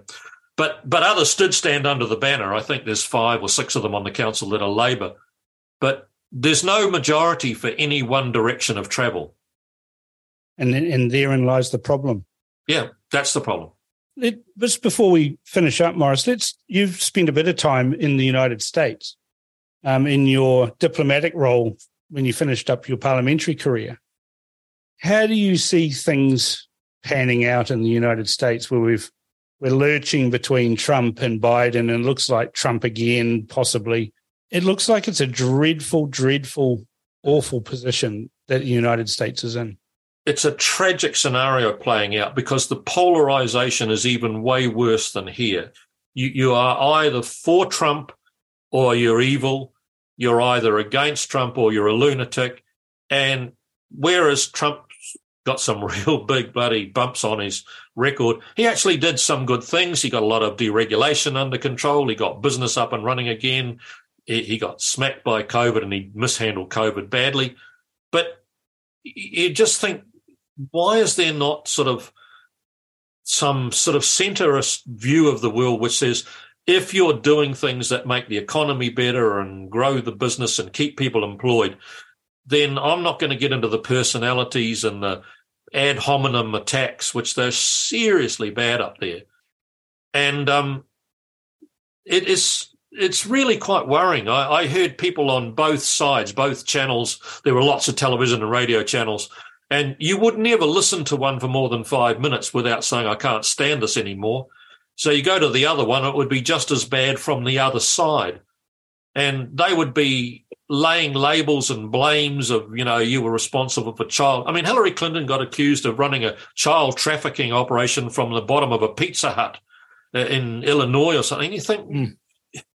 who did that? Where did it come from? No, there was no substance to it, but there were people all the way, you know, so you don't care if a previous person's been running a child trafficking ring and so on. It's, it was just so bitter, and I don't know how they get out of it. And and social media has made it just 10 times worse.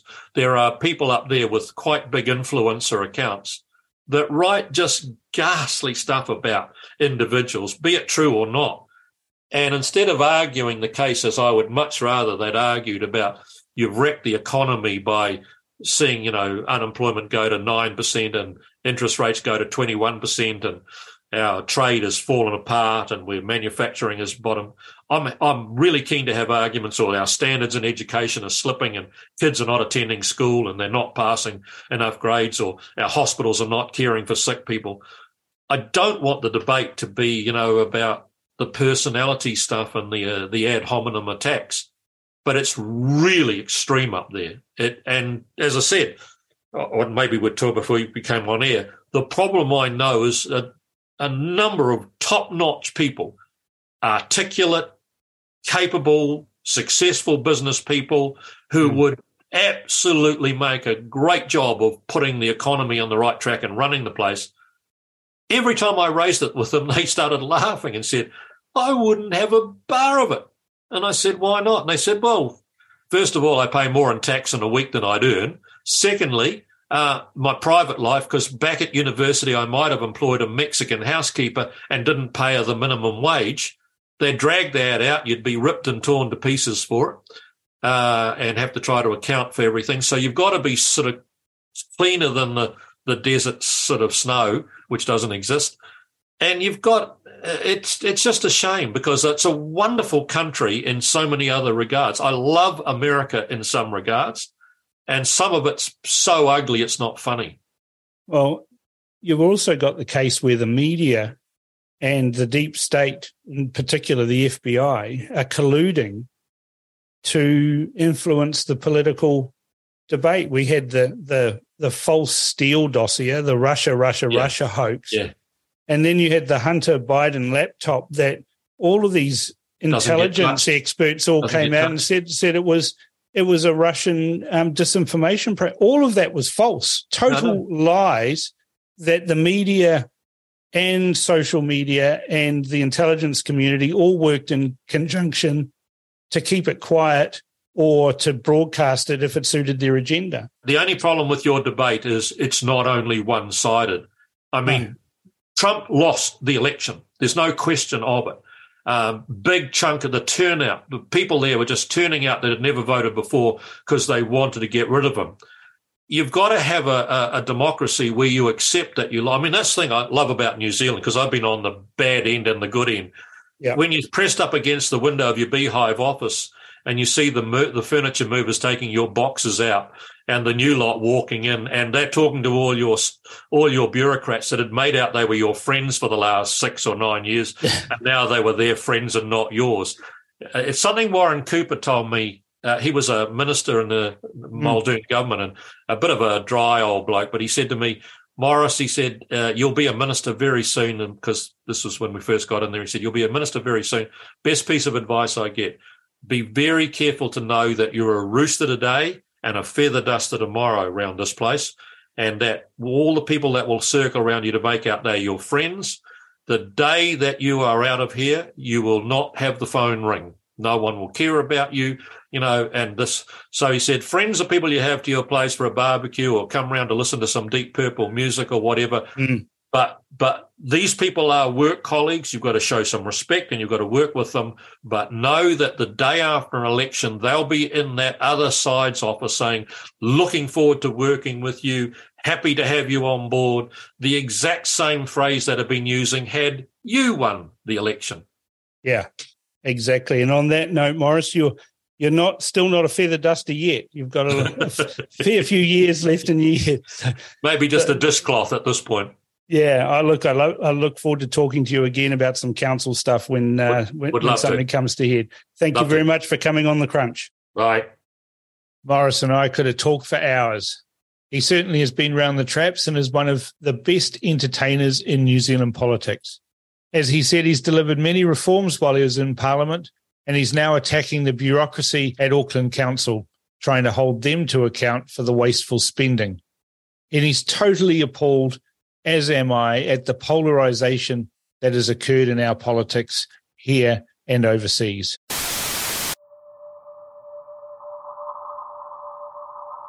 people are struggling to have conversations and connect with others that they don't completely agree with on every topic. And I think that's probably the biggest problem that we need to try and solve is how, after all this division and after all this separation, do we end up bringing people together again? And what does unity really look like? New Zealand faces some pretty big issues. First one is COVID and the aftermath. There's no getting away from that. Second is racial division.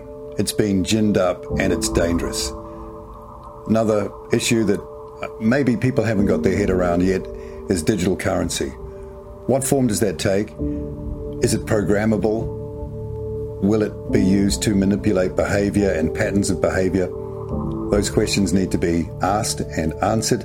How can you have fair, open, democratic government by people who are appointed?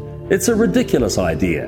And if that idea is taken to its zenith, then this country is in real trouble because democracy, one person, one vote, where every vote is of equal value, has got to be the foundation of a modern New Zealand.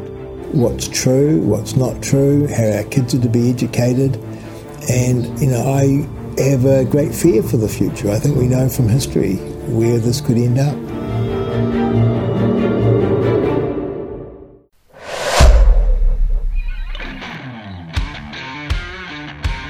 You're listening to The Crunch with Cam Slater, right here on RCR, Reality Check Radio.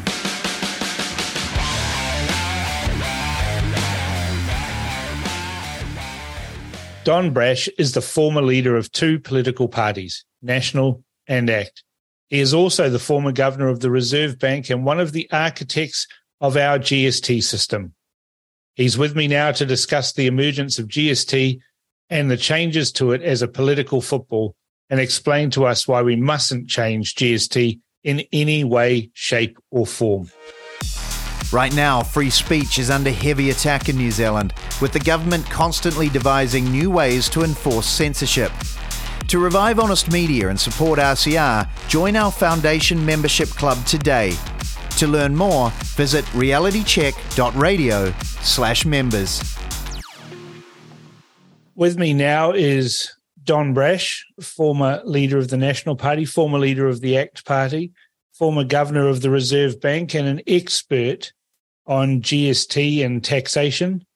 And we're going to talk, Don, about all of this rush in this current election campaign for several of the parties to outbid each other, talking about creating exemptions for food and fruit and vegetables, etc., uh, on GST. And you're aghast at this idea, aren't you? That's right. I think it's a crazy idea. Why do you think it's crazy? Well, let me go back a little bit. Um, I have had the background that you mentioned. The other thing which may be relevant is that when the fourth Labour government was in power, Roger Douglas, Minister of Finance, he asked me to chair the committee which would design the GST. That was way back in 85. Mm. And he said, Look, uh, I've heard horror stories from the UK where small companies have been crucified by the impact of implementing a VAT, which is the same as the GST essentially. Mm-hmm. And he said, I want you to design a tax which minimizes the compliance costs for small businesses. He said, big businesses can handle any complexity, they've computerized systems. He said, but small businesses can't. So design a tax which minimizes compliance costs for small businesses. And of course, it took no genius to work out at all that uh, the best way of doing that is having one rate of GST applying to everything. And uh, that's the system New Zealand adopted. It was adopted here in New Zealand. Uh, I think the only other country in the world which has a clean GST system like we have in New Zealand is Singapore, predictably. Singapore tends to do most things which are fairly rational. Um, but other countries have enormous compliance costs of, of having GST not on some preferred issues. So I guess my background is uh, I start from a bias in favor of having no exemptions at all. Mm-hmm. And I think if you ask the average business person at any level of business, they would strongly support no exceptions, no exemptions at all. So uh, that's where I'm, my starting point is. Um, if you say let's let's uh, exempt fruit and vegetables from GST, yeah. Immediately have difficulty of deciding what is a fruit and vegetable. Now, that sounds pretty straightforward, but what about uh, retailers who sell pineapple in small squares? Is that fresh fruit or is it processed fruit? Yeah. Are you going to exempt processed fruit or, or where do you draw the boundary? So that those boundary issues, which are, are very difficult to start with. Well, I was living in Australia when they implemented GST in Australia and uh, there was all sorts of crazy scenarios that were concocted because they did exempt uh, food and fruit and vegetables and those sorts of things. And you had these debates where they said well you can go and buy a chicken you know uh, a frozen chicken uh, from the supermarket that doesn't have gst on it.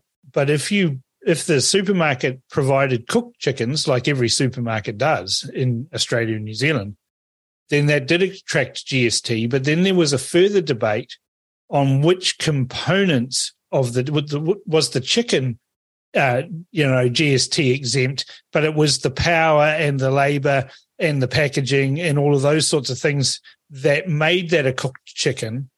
Uh, they had to do the GST components on those. It was just there was ludicrous example. There was another example um, that was used. If you've got uh, GST off lettuce, does that mean it's off the lettuce that's in a Big Mac at McDonald's? Or because it's now shredded, it's no longer the lettuce, it's now a shredded lettuce. And so do we have to do GST on the labor uh, for shredding it and then packaging and then putting it into the. And that seems ludicrous to try and go down that path. Yes, and and uh, that's a major reason for having only a single rate of GST and having no exemptions on where it applies.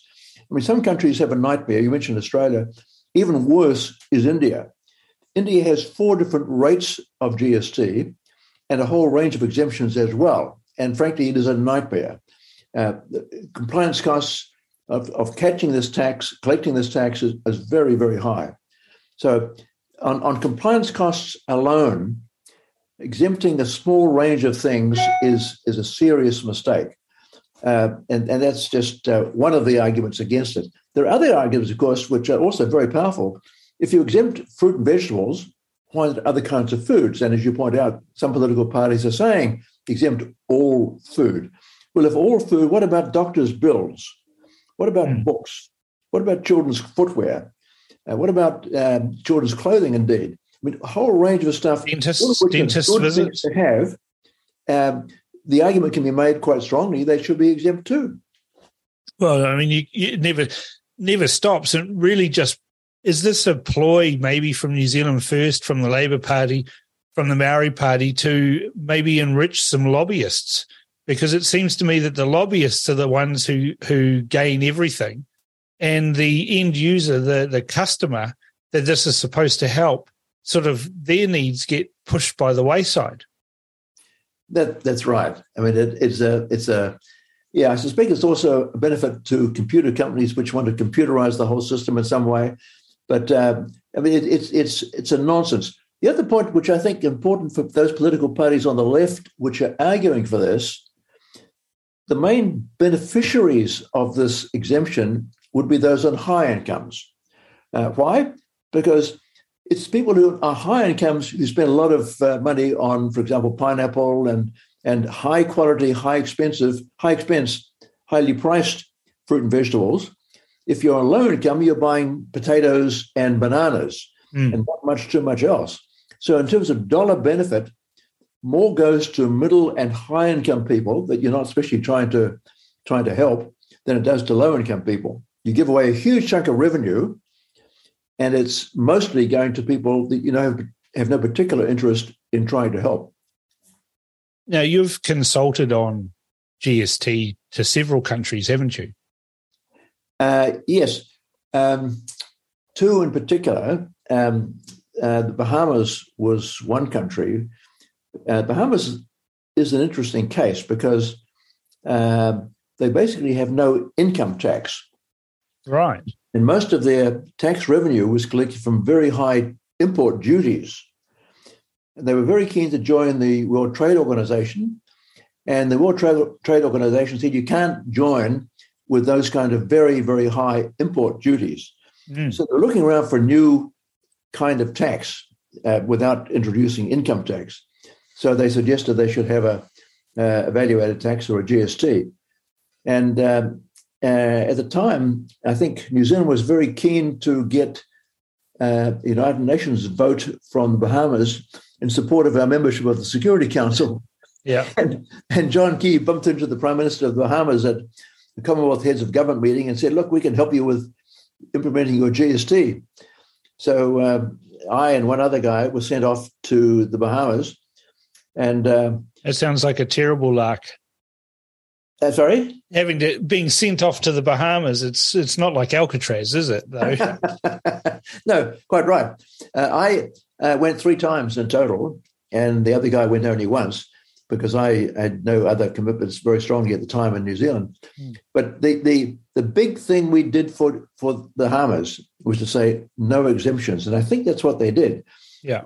About once a year, I get a, an email from a, a guy who runs a supermarket and says, Thank heavens you uh, persuaded the government to have no exemptions because otherwise it would be a nightmare. So, the, these political parties, New Zealand First, the Maori Party, and it's rumoured the Labour Party is going to push for GST coming off fruit and vegetables or basic foods. Often in politics, you see grand promises that are going to deliver X, Y, and Z to the voter. And this, I, I consider this to be one of those where there's these grand promises that it's going to make food more affordable, it's going to make uh, it easier for budgeting, it's going to a whole lot of reasons. but these aren't supported by any evidence, are they? That if you do exempt fruit and vegetables, that it lowers the price. In your experience, both as a Reserve Bank governor and also as a you know consultant, have you ever seen any evidence that lowering taxes on these sorts of things leads to a an increase in consumption of those things? Because theoretically we're trying to signal it's a good thing to happen. Or b it's a benefit to the end user or does it just enrich the supermarket chains?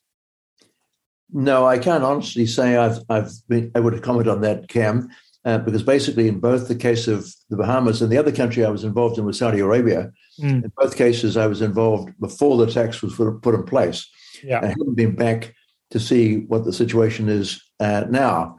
But but you're quite right. Uh, simply removing a tax doesn't guarantee that every consumers or all consumers are going to get the benefit of that reduction of tax. Some of the of the benefit will go to supermarkets. I've got no doubt. Mm.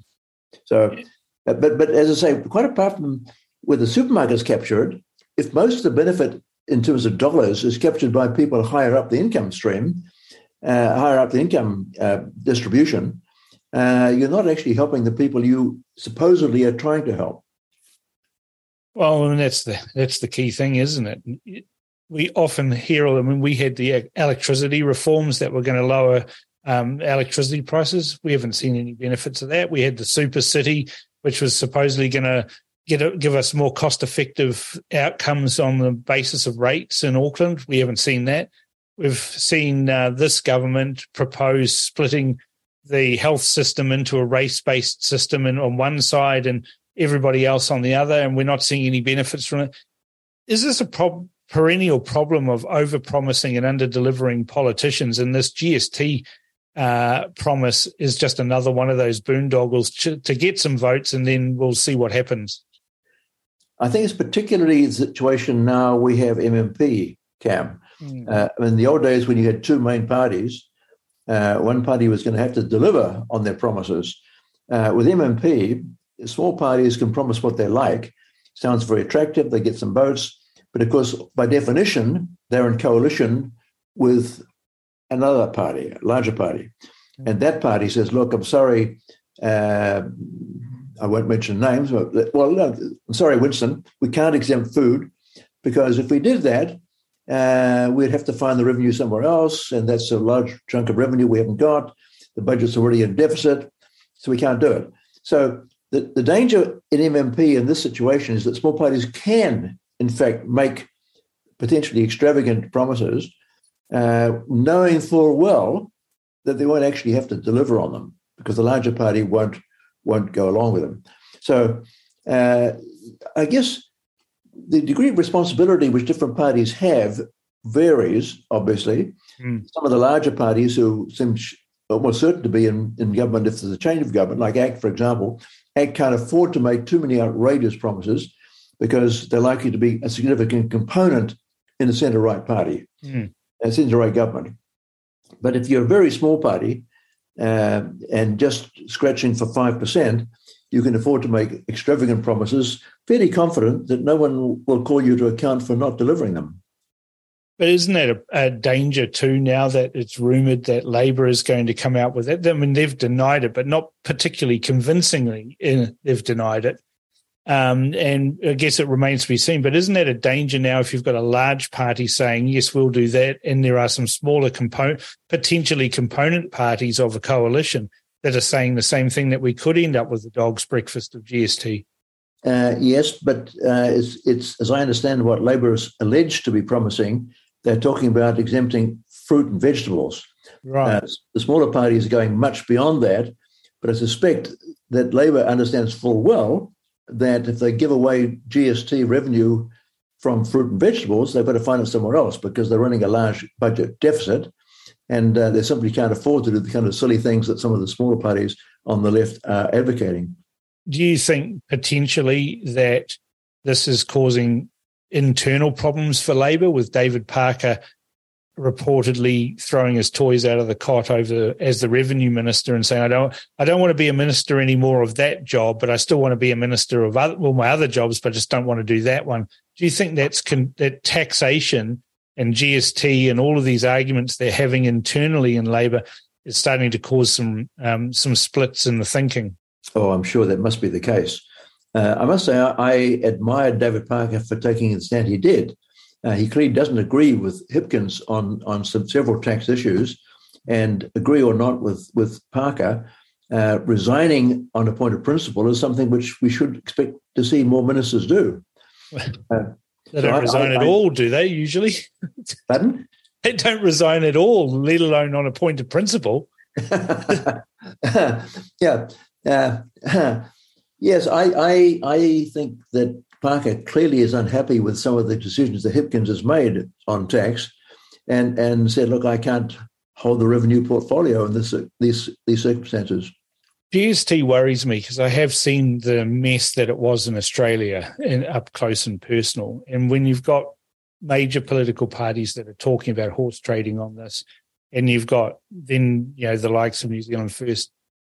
But do you think in your gut that Winston Peters in particular is just using this policy as a as a playing card that can be traded uh, when it comes to coalition negotiations. And then he'll put his hand up and say, "Look, I really tried to do that, but guys, um, you know, National and ACT weren't going to go along with um, making any reductions in GST. So sorry, I couldn't deliver on that."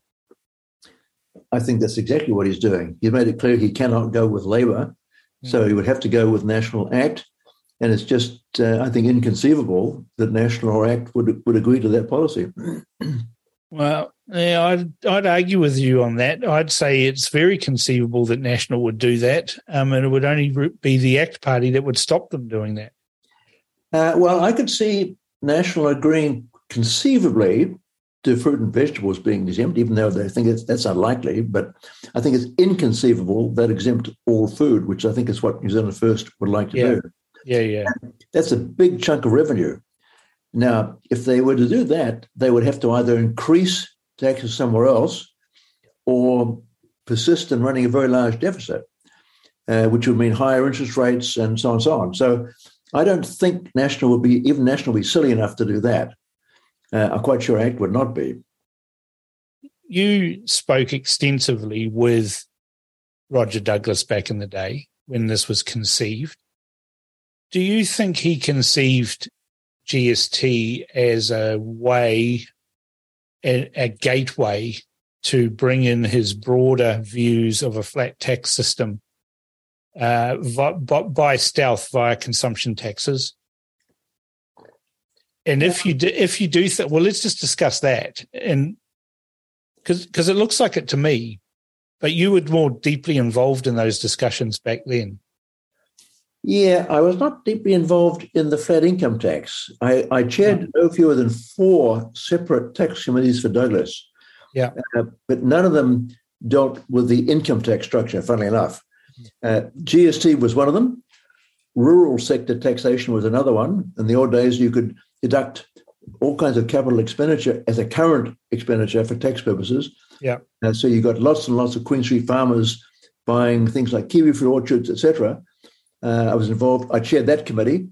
I chaired one on um, on superannuation and life insurance, and I chaired one on what was called the accrual tax treatment of income and expenditure, mm. an abstruse uh, uh, tax issue which most people don't understand. I didn't understand when I started either, uh, but I didn't get involved in Douglas's idea of a flat income tax.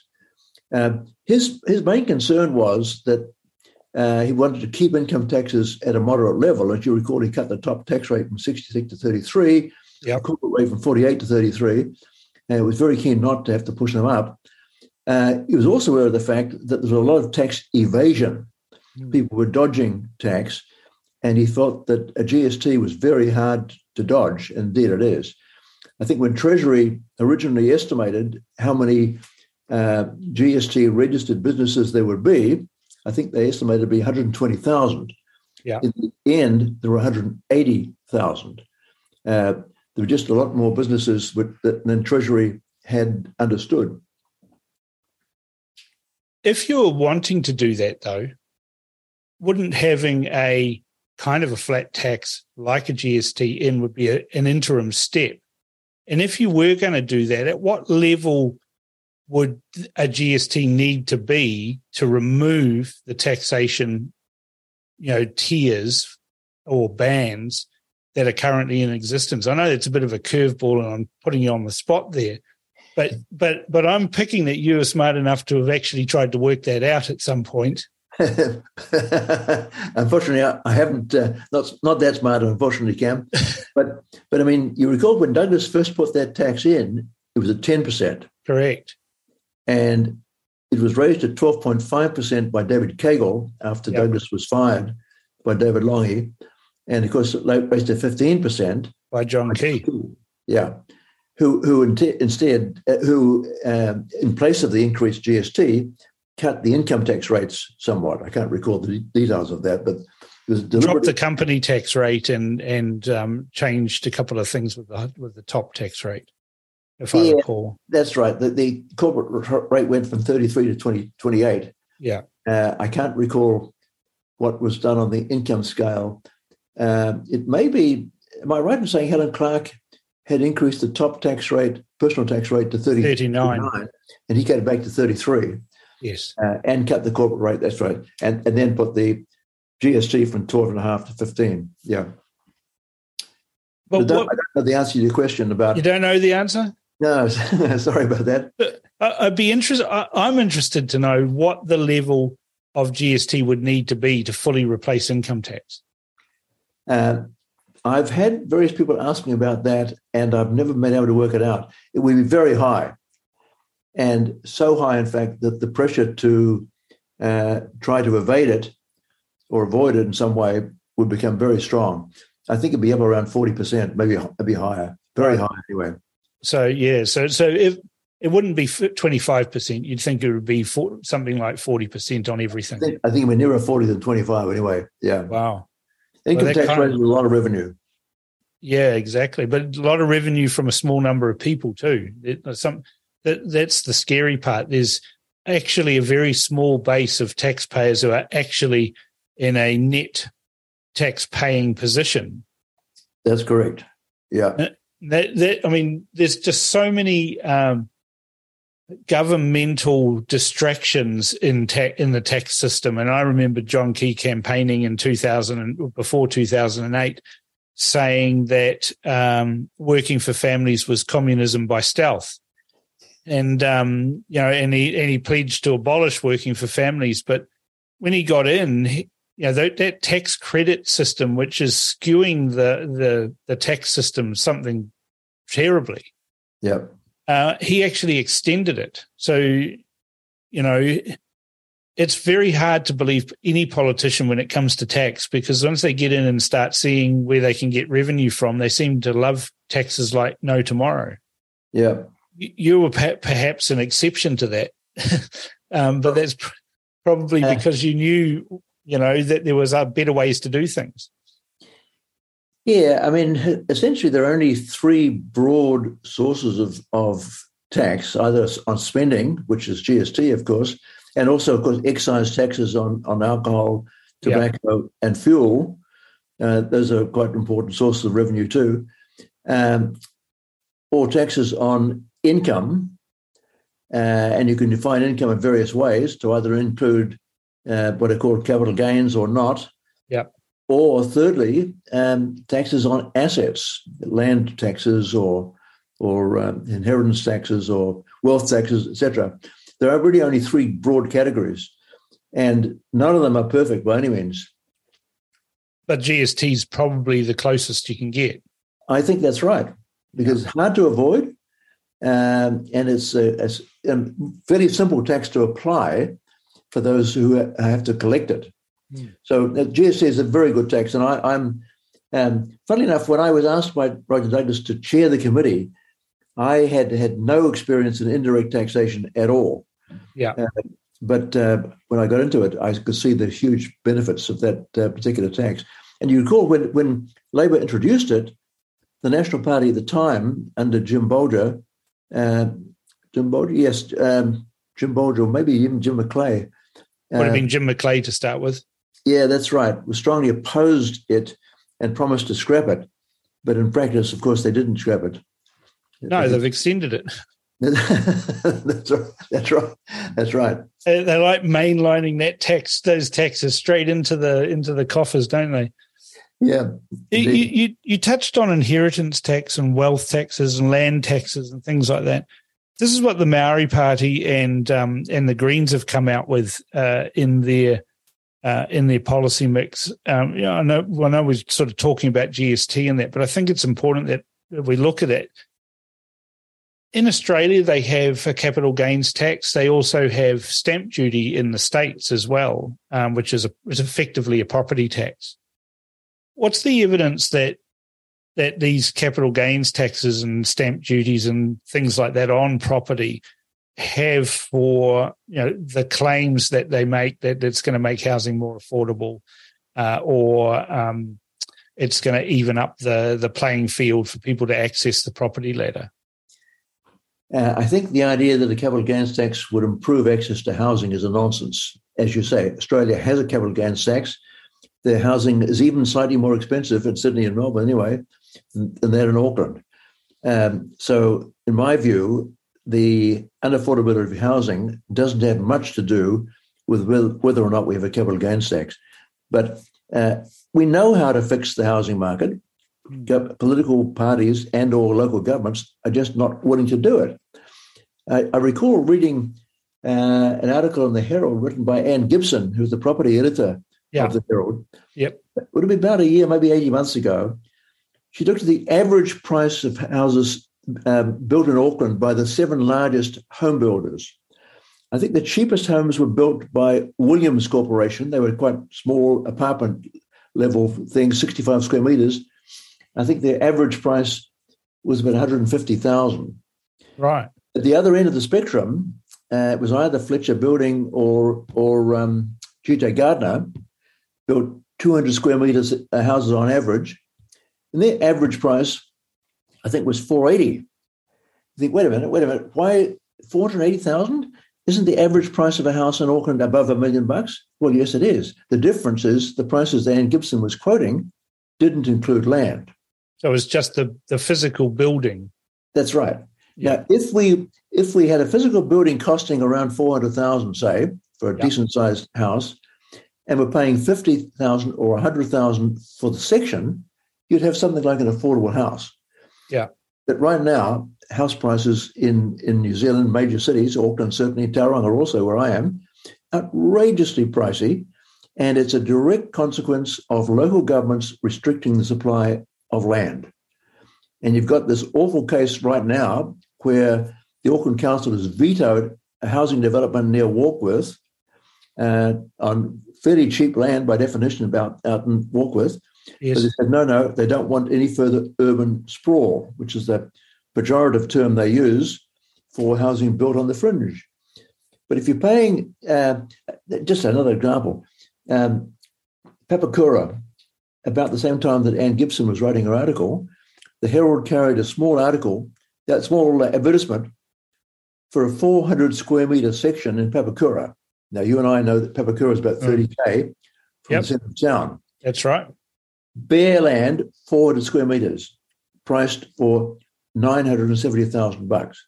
Wow. Now, you put a tent on that and you still can't afford it.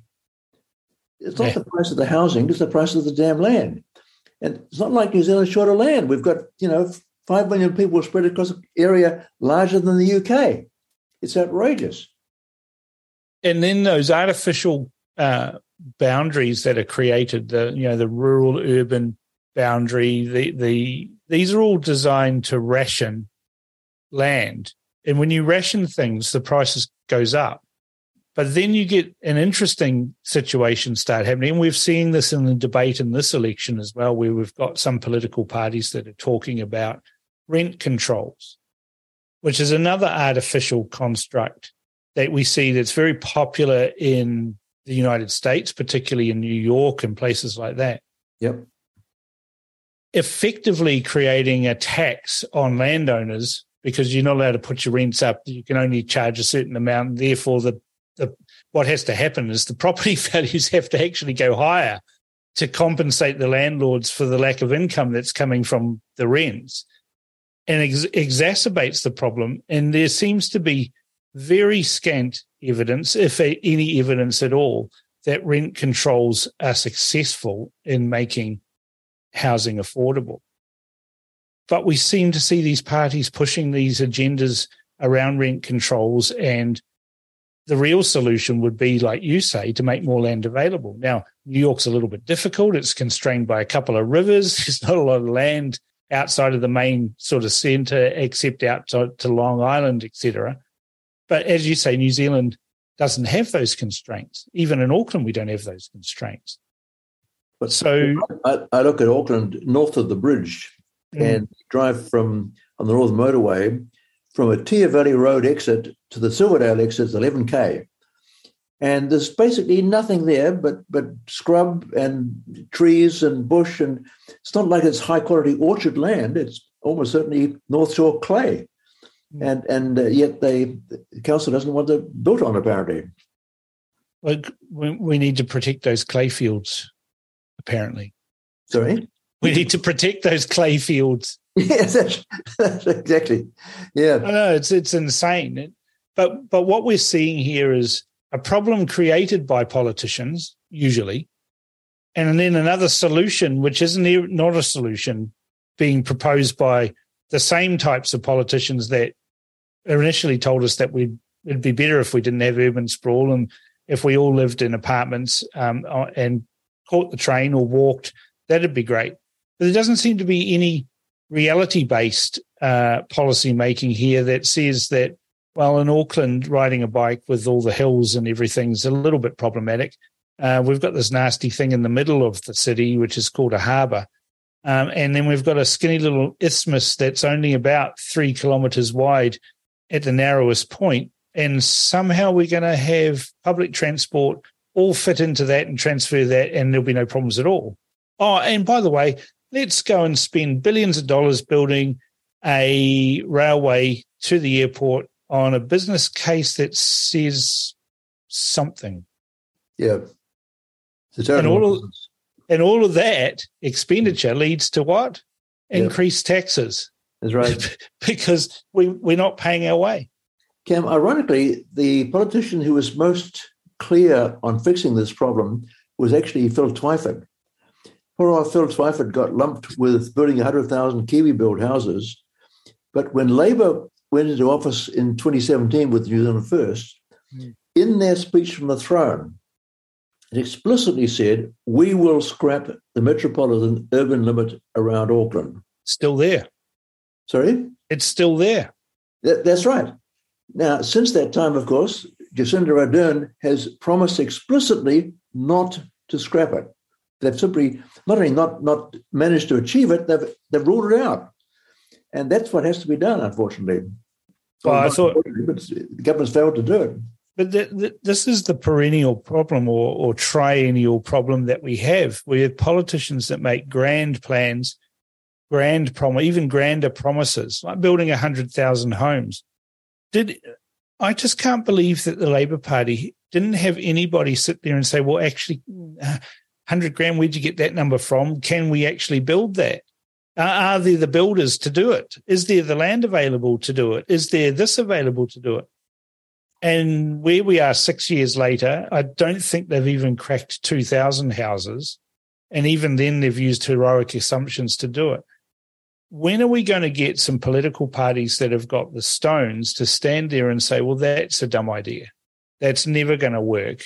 You're never going to be able to do that what we actually can do is this. This is what the capacity in the economy is to do that. It's like saying you're going to build. I mean, national policy they announced announced on Tuesday they're going to build these massive amounts of roads. Well, there's only about five roading com- companies in the whole country, and most of them are regional as well. And it seems like a scheme to enrich roading companies at huge expense for really short, small pieces of road this is all just going to head to even more taxes and we're not actually solving any problems. We're not even keeping ahead of the, the growth of the population. And that's where I see GST being incredibly powerful because it actually powers the economy. That's where the where the revenue's coming from. Yeah. Do you think it's possible that these rapacious politicians might have another go at increasing GST? I don't. Well, uh, well, ACT will say no to that, surely. Yeah. I don't know, of course, but uh, um, I think at the moment no political party has got a very effective, fully priced budget, uh, making making their their case for a, a, tax reduction. I think actors made an attempt at it. They've said they'll cut A, B, and C and and and scrap these government departments, most of which uh, have minimal value. I, I, think they'll get quite a lot of public support for not having those departments.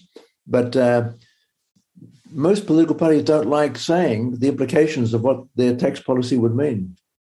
Well, this is what scares me, and the reason why I raised that question is if you just have a look at uh, uh you know value-added taxes or GSTs around the world, there's a lot of countries that have got um, GSTs that are exceeding twenty percent. A lot. Yeah, that's right. And and you know our politicians are fond of quoting, you know that we're the average rate of uh, of this in the OECD is that, and aren't we doing well because we're better than that? Uh, I could see uh, some, particularly from the parties on the left, them eyeing up the list of uh, countries that have got uh, value added taxes in excess of 20% and saying, well, you know, we're an outlier. We need to get back in line with the OECD. yeah. Yeah. Yeah. I mean, what's the highest one? What's the do you know what's the highest one that you know of? I'm just no, scrolling through a list here, and it's I've got 25 percent in Denmark, 24 percent in Finland, 24 percent in Greece. Hungary's got 27. That's the highest so far. right. My gosh. 27% in Hungary uh, is 18 well it's it's a multi-layered one so 18% on milk and dairy products, cereal, hotels, tickets outdoor music venues, or 5% on pharmaceutical products. So it seems like a dog's breakfast.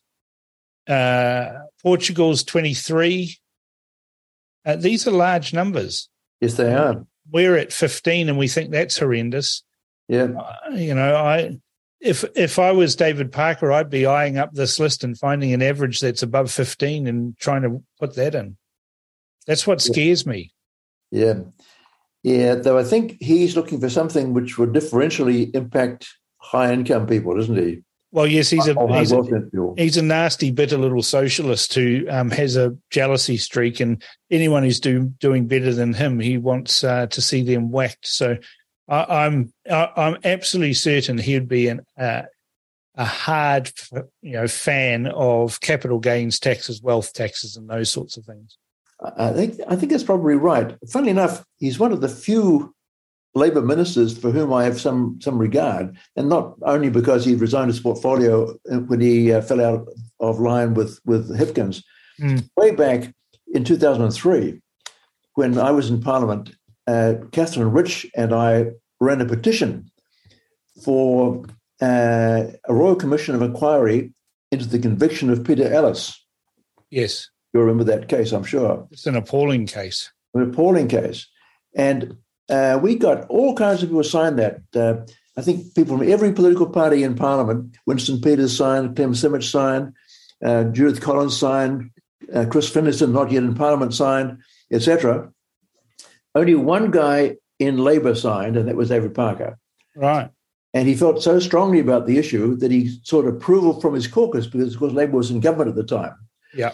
Now, the Select Committee said, no, no Royal Commission, but let's instead do what the British have done set up a Criminal Cases Review Commission to look at any case where the public has a serious misgiving about the soundness of a conviction. Yeah. Labor did nothing. National did nothing in nine years. Labor put that Criminal Case Review Commission in place after the 2017 election, 2017 election. Who was Attorney General? David Parker. Yeah, Parker. Yeah. I've had, had, I mean, I've got a personal axe to grind with him. He, he smeared me all over Parliament one day. I mean, continues to do so. But um, people that I talk to across the political spectrum all have a, a huge respect for David Parker. Um, you've just, just, another person that's confirmed that. So he has got a brain in there. Um, perhaps if he just, I don't know, tempered his his uh, his own uh, petulance and knee jerk reactions to things, he might get better results. But um, there is a there does seem to be a huge amount of respect for him, and maybe I need to revisit my own personal view of him. yeah, well, I mean, I don't really know the guy at all. I don't think I've actually met him apart from that one occasion where I collected a signature from him back in yeah. 2003. But uh, anyone who feels strongly enough to seek caucus approval to do something which the rest of the caucus don't agree with, yeah, uh, you have to have some respect for. Well, and, and and people who stand up for their principles are few and far between in the parliament, aren't they? Yeah, sadly, that's true. They, uh, well, you know, I think we've had a, a pretty decent um, go at this GST. You, what you're saying, Don, is that leave it alone. Don't touch it. It's working perfectly. Absolutely. It's a very good tax. Uh, New Zealand is held up all over the world as having a clean, simple, straightforward GST. And uh, not many countries have had the courage politically to put such a, a tax in place. But for Pete's sake, don't give it away. Would you also say don't increase it as well? Uh, I, I, I think fifteen percent is is uh, shouldn't be increased. I agree with that. Uh, on the other hand, the government, whichever party, has got a problem on its hands, running a large deficit, so they to cut back spending strongly, or got to find more revenue from somewhere. And uh, of course, my first preference would be cut back some of the unnecessary spending, but uh, to the extent they still need more revenue, don't cut GST. Yeah, well, that, that's a whole other debate, isn't it? To talk about what could be cut from government spending. That would mean that we could actually drop GST down a bit. But the trouble with politicians is they love promising things, and those things cost money, and the only way you can get that money is taxes. So, what is it? Uh, Margaret Thatcher famously said the problem with socialism is you eventually run out of other people's money to spend. Cruel words were never said. How true. Very yeah. good. Thank you very much, Don. I appreciate you coming on to the Crunch to talk about GST, and uh, let's see how they go in the election with these promises. Very good. Good to talk to you, Cam. All the best. Thank you. You're listening to The Crunch with Cam Slater, right here on RCR, Reality Check Radio.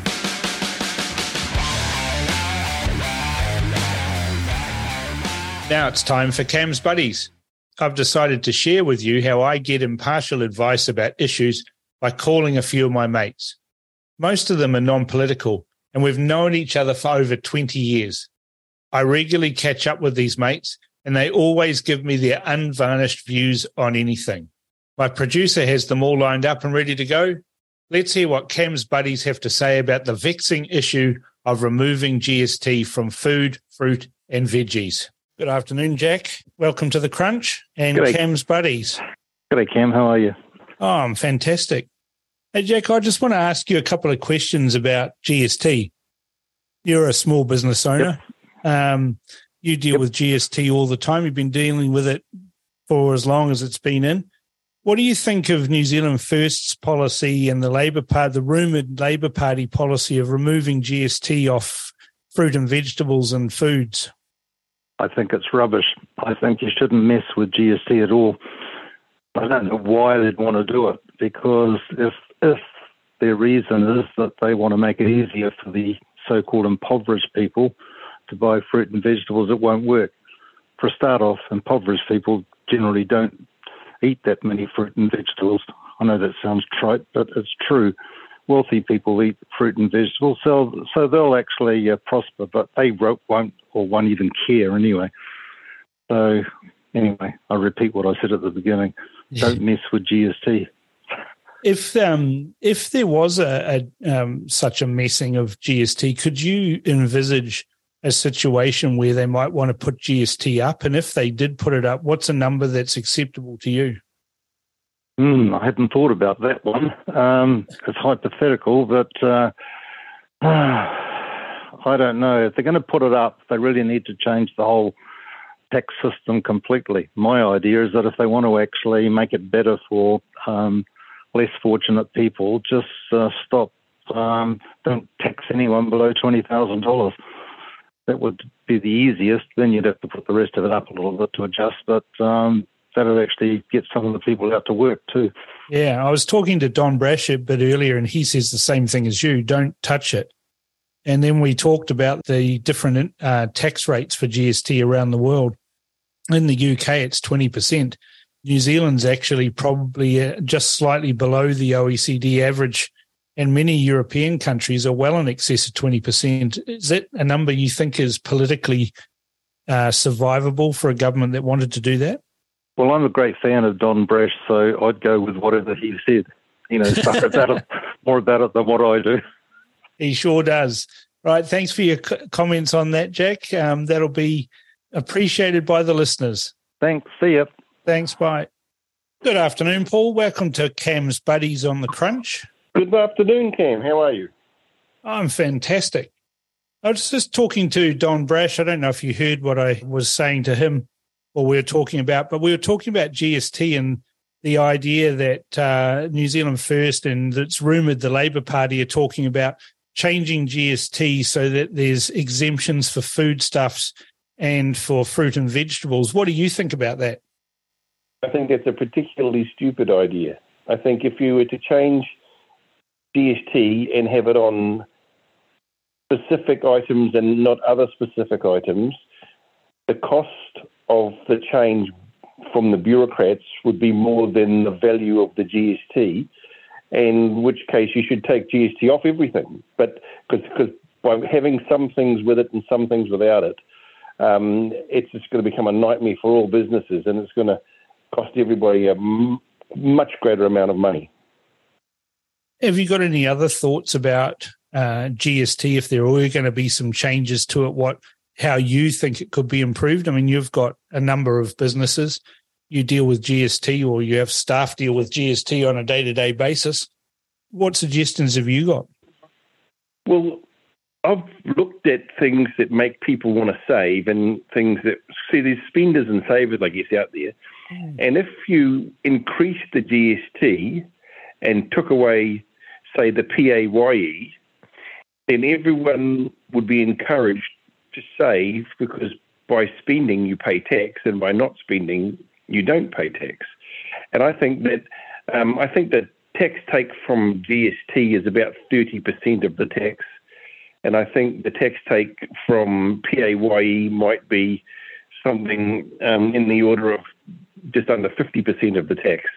So if if everybody got taxed on their PAYE at say a flat 10%, and that was all the PAYE that you'd get, then there would be very few people that would bother about trying to avoid it. And then if GST was lifted from, say, 15% to 30%, then there would be a similar amount of actual revenue, um, but then people that saved their money would um, not be paying as much tax as people that spend their money. And so I think it would be an incentive for everyone to be a long term saver.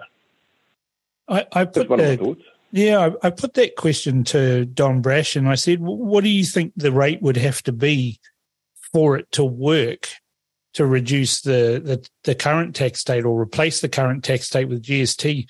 And he thought the number would be something around forty percent.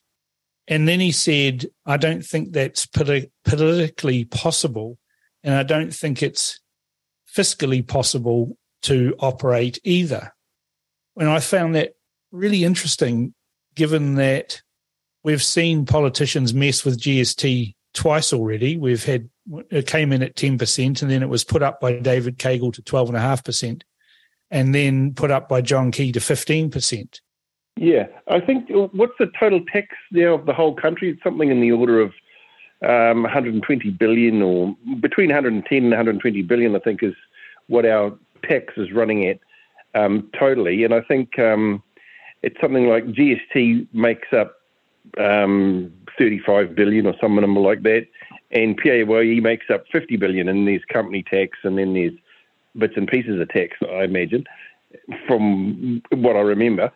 Um, but my understanding is that there's a lot of people that talk about how the rich don't pay tax and it's all the big burden is on the poor.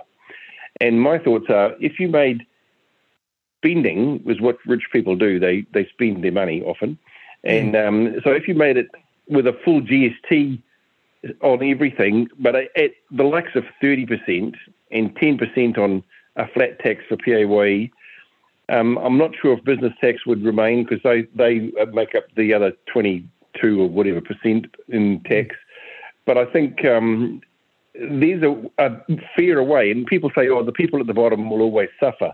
under a GST system like that, and I'm saying we'll give them benefit.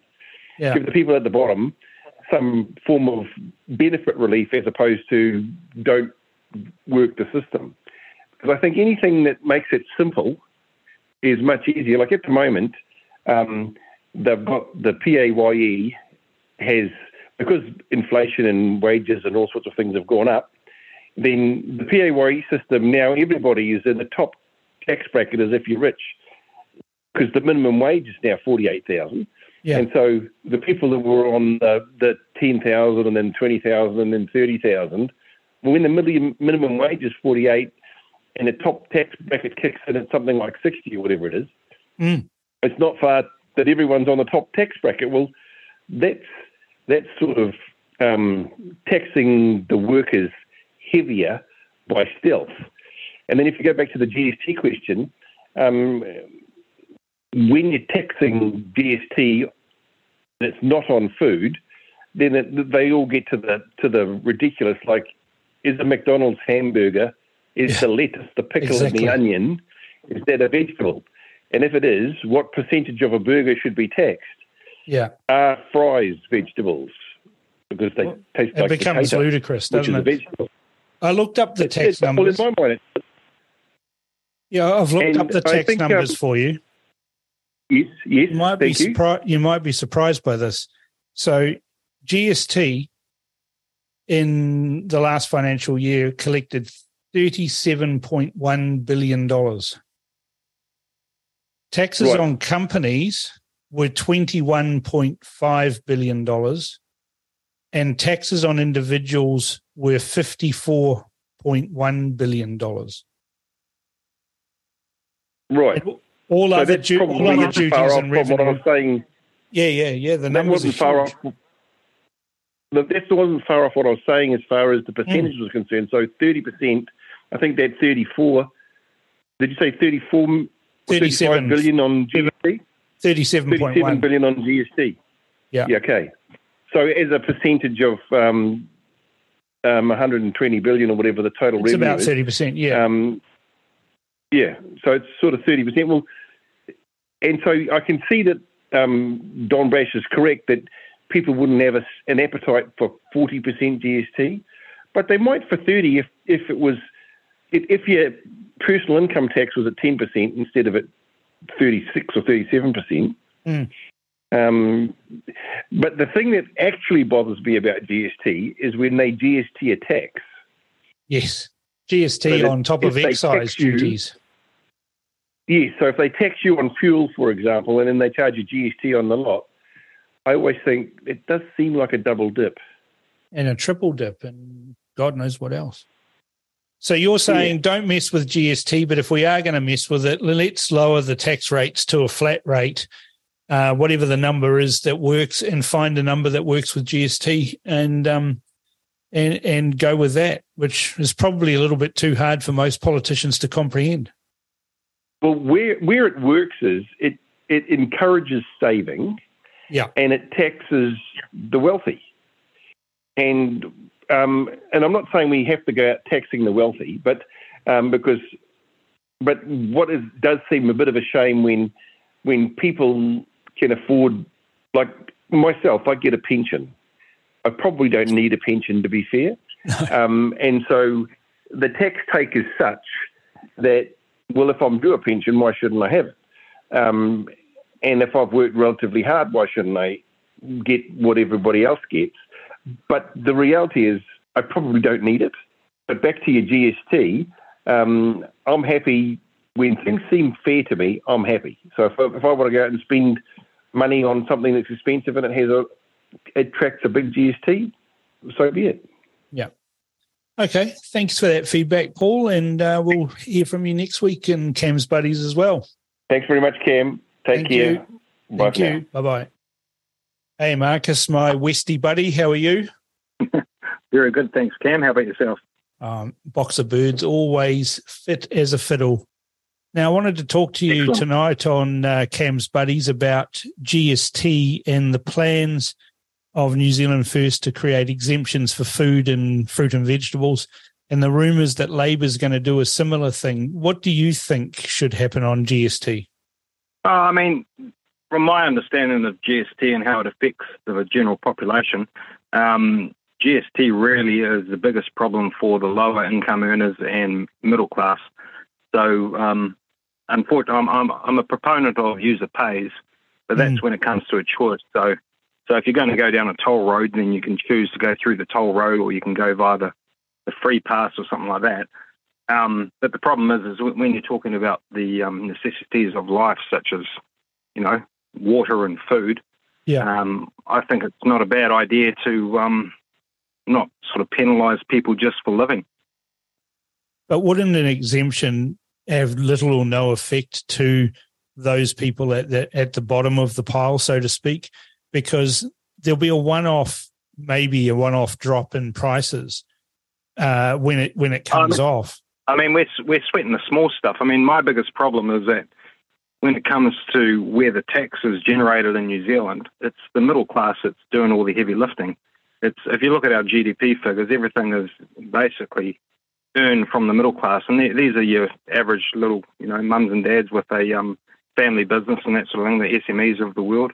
Yeah, and they're they're doing all the heavy lifting with regards to generating our GDP, and unfortunately, and know, I, I believe in capitalism as well, but I don't think where we're at in today's world, capitalism has sort of surpassed countries. I mean, we've got massive companies like BlackRock and Vanguard and the likes thereof they're making ridiculous amounts of money that we can't even fathom, and they're making more money than any country around the world. So they're, they're it's all out of balance. So we're, we're sweating the small stuff. So it's sort of like a um, I don't know, it's a distraction as far as I can see. You get the people arguing about GST when really the biggest problem is that let's look at where we're getting our money from as a country and see whether we can redirect it in the right areas of where it's going to do the minimum amount of harm. I mean, these massive corporations and that sort of thing that are making this stupid money, if they yeah. just paid half of what we we're paying in the middle class, you know, it's um it's going to make a massive difference to the country. Well, and then you've got taxes on taxes. Um, Paul was uh, earlier just before you was saying what he really objects to about GST is how they whack a GST on top of excise taxes. And you know you and I you and I are cigar smokers. We've got massive duties uh, excise duties on on tobacco, and then they uh, whack GST on top of that after they've added all the tax on, and the tax is something like seventy percent of the cost of a cigar. I mean, at the end of it all, we're so heavily taxed in this country; it's it's crazy. And I mean, people say, I mean, I heard all those um, rich listers recently complaining, saying they should be paying more tax. Well, kind of, I kind of agree actually. How about you just go and pay some more tax instead of letting all the small business do all the heavy lifting. I mean, like I said, if you look at the GDP, the majority of the, the lifting is done by the middle class. And yeah. and that's wrong. The whole the whole thing's wrong, you know, the whole system's not right. Yeah, just talking to Paul, we looked at the numbers and GST makes up 30% of the tax take. And uh, tax on companies uh, is smaller than that. Uh, tax on individuals is um, almost double what the um, what the GST is. So you're you're absolutely right. The heavy lifting in terms of the taxation, the largest chunk of taxation comes from those wage and salary earners that are paying PAYE. You know, duties make up a, a, a, very small percent of of the total tax take. Of course, you've got all the um, people we're talking about before that have small businesses, and they're paying GST on everything they do as well. And mm. I mean, like I own my own small business myself, and um, and I, I see exactly what who was it Paul was talking about. Yeah. I mean, you get tax on tax and your um, import duties and all sorts of stuff, and I'm sitting there scratching my head, going, "Well, hang on a second. I feel like I'm paying a ridiculous amount of tax for how much I'm earning. Um, it's it's just counterintuitive to make companies pay that sort of when I say companies, small companies pay that sort of money when they could be reinvesting it into the you know the company and making making it bigger and better for everybody. who do you think's a better uh, spender of your tax dollars? Is it you or is it the government? um, well, tax is a necessity sort of in the system we're in. So I understand and I don't object to paying tax as long as the tax is like you've insinuated with your question, put into the right use. I mean, a government is there to give us the, the bare necessities, as it were. So your, your roads and your infrastructure and your waterworks and all that sort of stuff. That that is where tax should go to. It shouldn't go to, I don't know, um, advertising for any particular policy that they've got coming up, or or to and try and buy votes by increasing whatever mums and dads get a benefit back from the you know yeah from the um, government and that sort of thing. It's not it's not designed for that. So to answer your question in a long about way, I think I can spend my money pretty well on my own, and it'll go where it's needed rather than where someone else thinks it's needed. Yeah. So you so you're you're a bit nervous about wanting to make some changes to GST, but if there were some changes, it needs to help those at the bottom of the pile. That's what you're saying, Marcus.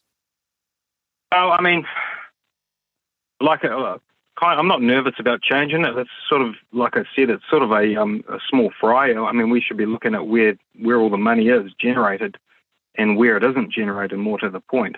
Yeah. And GST, as you mentioned, you know, it's it's it's not the lion's share, and it's it's indiscriminate and it's right across the board. And and like I said, I'm I'm a user pays sort of um, line of thinking, but when it comes to the necessities of life, um, uh, yeah, I don't I don't think it's right that um, we're putting GST on on fruit and veggies and bread and butter and all that sort of stuff. I think it would be good if it was exempt. I don't know. I think I seem to recall that someone in the past has um, tried to do something along those lines or one of their policies and that became too expensive to implement or something was the excuse they didn't go down that route. But I mean, it's, it's, it's neither here nor there. I don't think it's going to make too much difference. It certainly won't make any difference to the rich listers because, I mean, you buy a bottle of milk and it's 15% on top of what it is. The other thing I'd like to say is, I mean, say we did go exempt on all these, um, on milk and cheese and all that sort of thing. Mm. What's to say that the corporations that are, um, you know, the Pak'nSaves and saves and the countdowns of the world, or Woolworths as it's soon going to be, yeah. Um, what's to say they're not going to um, swallow up some of that profit and, you know, cost of cost of uh, transport's gone up a little bit, so we'll just we'll give a discount of say eight percent. We'll take the other eight percent in the bottom, you know, in our pocket. Yeah, it's um, it's, highly it's likely, all, isn't it? Bit, well, absolutely. I mean, they're businesses; they're there to make money, so they're going to do that any way they can. They don't That's care what, about yeah. That's what I'm worried about. That any savings for the people at the bottom will be temporary and uh, non-transparent, and then eventually you're still paying what you're paying for a loaf of bread, and um, it'll make no difference at all to the price at the end of the day. And um, the market will just swallow that up, and we won't be collecting GST I mean, on it anymore. But um, the profits of Countdown and uh, foodstuffs will still be climbing. We kind of saw that with the petrol excise tax recently. I, I believe it was sort of uh, when they took um, their taxes off and in Auckland and that over the COVID, um, yeah, sure, it went down, um, but it pretty soon creeped up again. And, you know, there was things like the Ukraine war blamed and mm. COVID and all the lack of ships around the world and all that sort of thing. Meanwhile, they're shutting down Marsden Point. Um, so, I mean, we, we, we can see the, we're not stupid. We can see what's going on. And when, when prices creep up again, and then they put the um, tax back on the, the fuel and whoop, that jumps up exactly like it should. yep. Well, you know, um, it sounds to me that this policy has some appeal to you, and be interesting to see whether any other parties jump on board that. Um, but I suspect that it is a negotiating ploy for coalition negotiations and will be traded away when the big parties refuse to do it. I mean, yeah, absolutely. And uh, like I said, I don't think it's going to make a squat difference really to people's um, living. Um, it will affect more so than the, the rich, the poor. It'll be better off for the, the poor and the less income earners mm. um, because obviously they've got less money to go around. So therefore, 15% of $5 is um, obviously a little bit more um, yep. uh, critical for them, them than someone who doesn't give a stuff how much it costs. All right, Marcus, thanks for your point of view on that. Uh, certainly different from some of my other buddies, but that's what makes the world go round. Everyone has an opinion, and uh, we get to we get to crunch down those issues uh, on the show. So I, I, appreciate you calling in, Cam's buddies. Thank you. No worries, mate. Thanks. Hello, Jimmy. Welcome to Cam's buddies. Yeah, mate. Greg here from Queenstown. How is it? Oh, it was Greg from Queenstown. How's the deep south, Greg? Uh, a wee bit of snow this afternoon, but other than that, it's all right. Yeah, pretty good. Yeah. Yeah. So um, I'm just been talking to, to my mates about GST, and uh, New Zealand First came out with a policy on GST, and uh, Labor's rumoured to have a policy to remove GST. What are your thoughts on that? Well, my thoughts about removing GST off fresh food or whatever, that's been tried several times in several countries in the world and it's ended up a complete shower every single time they've tried it. It's completely unworkable. Um, if you go to the supermarket and buy a fresh lettuce, that'll be GST free. But if you go down the aisle a little bit and pick up a bag of a ready-made salad, that won't be GST free. Yeah. So the you're saying you're saying don't touch it. Just leave it. Um, keep keep it simple. That's one of the good. I mean, nobody likes taxes, but the good no. thing about GST is it's so simple and it's universal. That's the thing. If they do want to make a change, one thing I would suggest is how about they stop charging GST on taxes?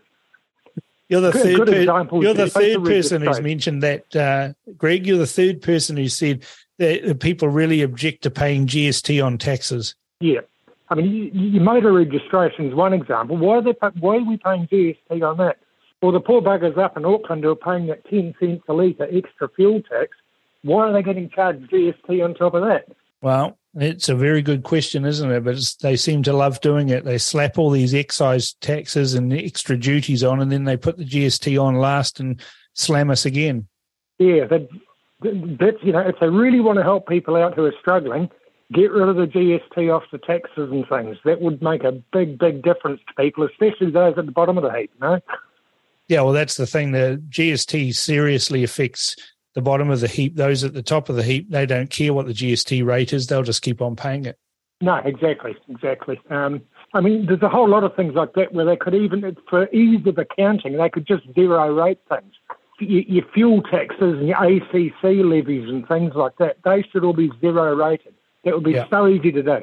So don't touch the GST system as it is with silly exemptions but you you no. you really think that they need to zero rate uh, excise duties uh, and other taxes, so there's not taxes on top of taxes. Yeah, that, that's that's the big thing. Um, just re-registered my car the other day, and just looking at the bloody bill, ACC, you know, registration was 43, which is fine. ACC level 41, that's fine. Yeah. Other levies 164, well, that'll be the green nonsense. Um, and then there's GST added on the whole lot of it, uh, on top of the whole lot. Your motor yes. registration is not a goods or a service; it's a tax. Let's be honest about it. It's a tax for having a car, isn't it? Yeah, it is. It's exactly what it is. Um, but yeah, especially for the, you know our friends in Auckland, that um, charging GST on top of the extra ten cents a litre fuel levy, that's just theft. Well, exactly, and they're not even building the systems that they said they were collecting the taxes for. No, exactly. So where's that money going? Into Grant Robertson's great big coffers so he can spend it bribing people. Makes you wonder, eh? Yeah. yeah. Thanks for your call, Greg. Uh, appreciate your feedback on that. It's awesome. Thank you. All right, we'll see you soon. Okay, see you. Hello, Jimmy. Hello, Cam. Welcome to Cam's Buddies. You're a new caller to this. I'm looking for some yes. feedback on the talk around town that New Zealand First and the Labour Party allegedly are talking about, and the Maori Party are talking about removing GST off food, fruit, and veggies. What do you think about that? I think it's an absolutely absurd um, thing, and it's going to overcomplicate the tax system, not help the poor, pass the profits on to the supermarkets, and also most of the, the benefit will be wealthy people who spend more money on fruit and vegetables. On their kale and quinoa. yes, on their expensive organic kale. Yeah, the expensive so, organic foods they're happy to pay GST on, but the poor average Kiwi who's buying frozen peas, um, it's not going to affect them at all. Wouldn't the supermarkets just sort of kind of say that they've reduced the GST component, but oh, you know, um, you know, seasonal changes. Uh, this this is the Drop price by five percent and keep yeah. the ten percent. Yeah, that's exactly what will happen. I know people in retail, and they'll make up. Then the government net tax will be down, and it'll have to be made up with tax increase somewhere else, and we will end up worse off.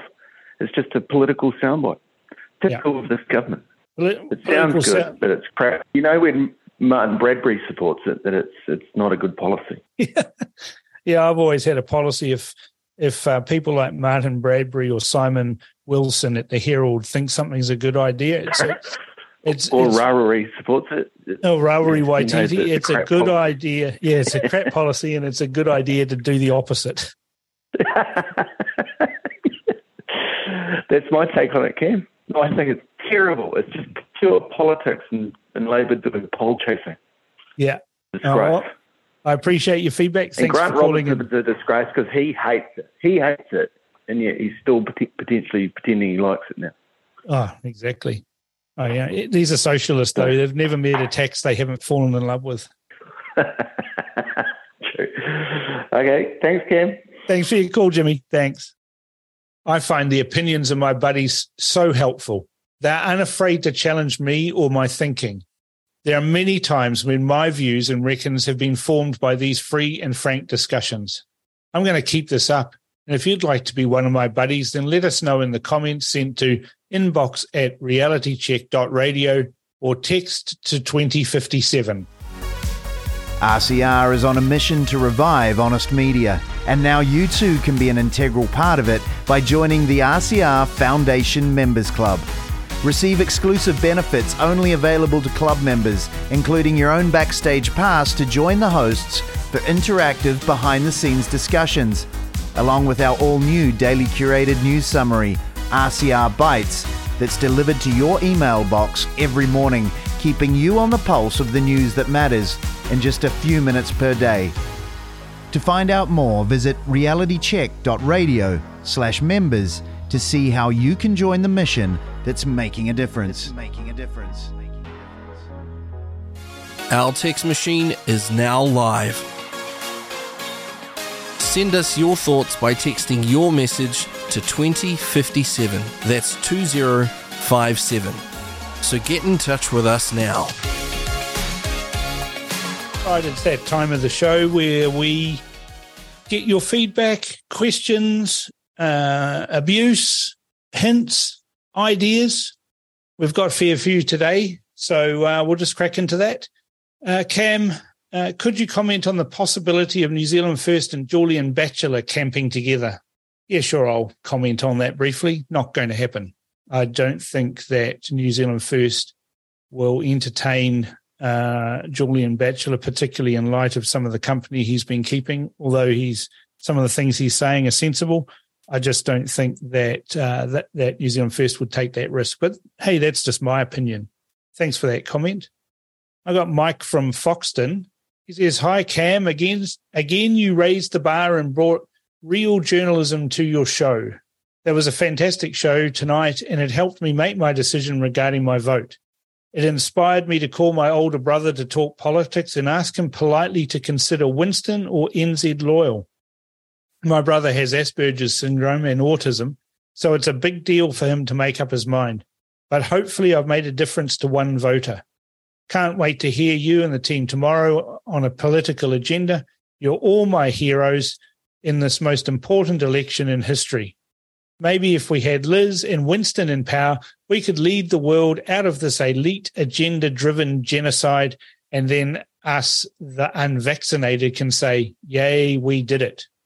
We're all behind you at RCR. And because of you all, we have hope. Wow, that's a nice comment.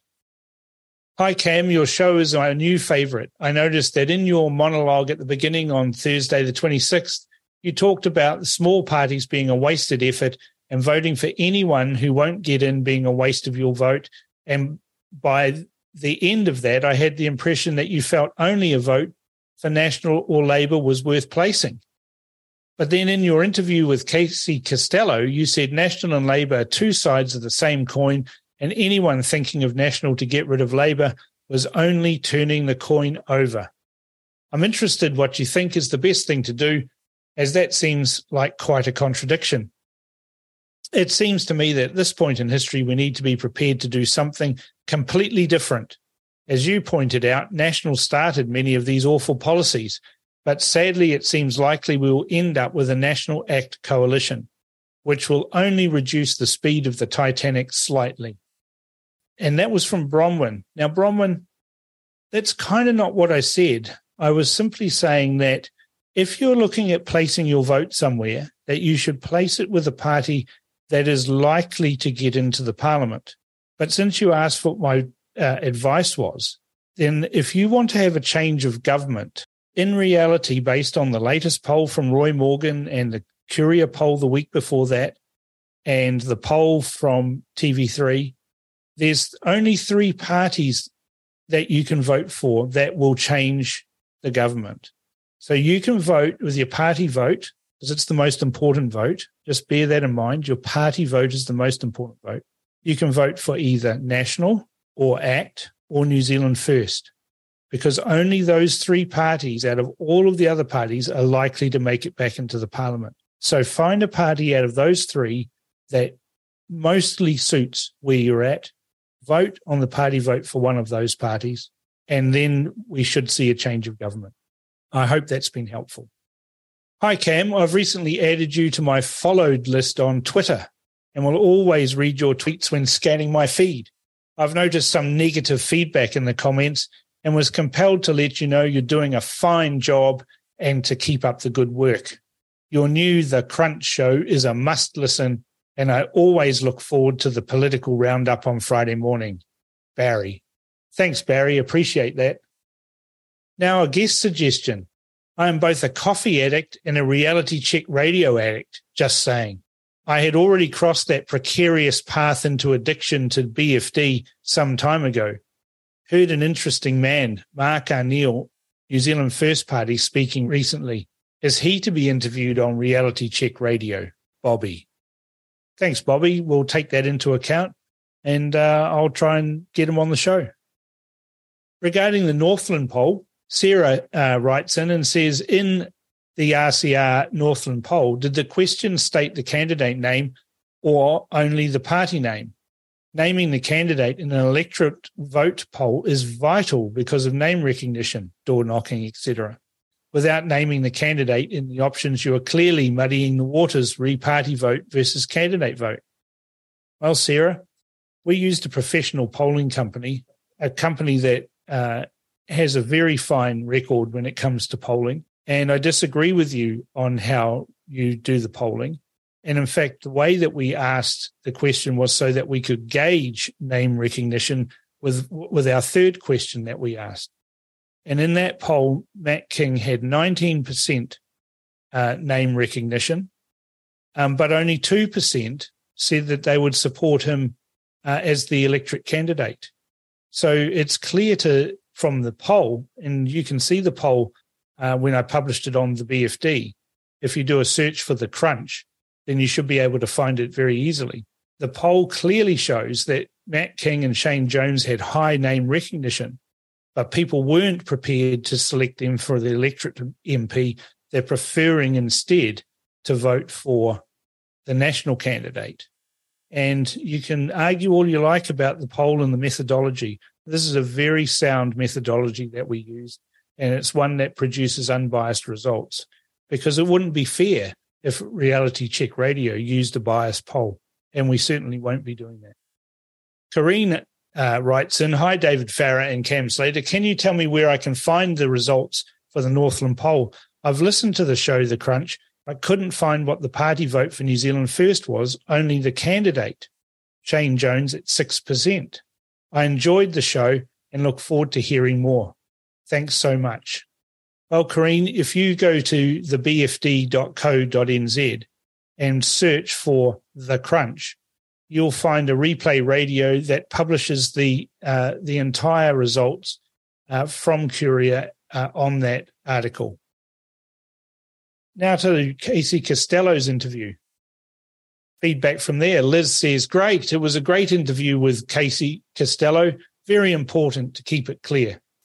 And Dave writes in and says, Hi, Cam. Oh my God. The interview with Costello was brilliant. I'm so confused as to what the current mob expect will happen with the current path New Zealand is heading on, except civil war. The subject of civil insurrection is becoming a constant topic that is gaining real momentum. And then on New Zealand First, got the final anonymous comment. The reason why I'm voting for Winston is that I want a voice in Parliament. Simple. Anti mandate, anti bro governance, anti woke. I believe that he too was conned by Jacinda Ardern, like so many other national lab rats were.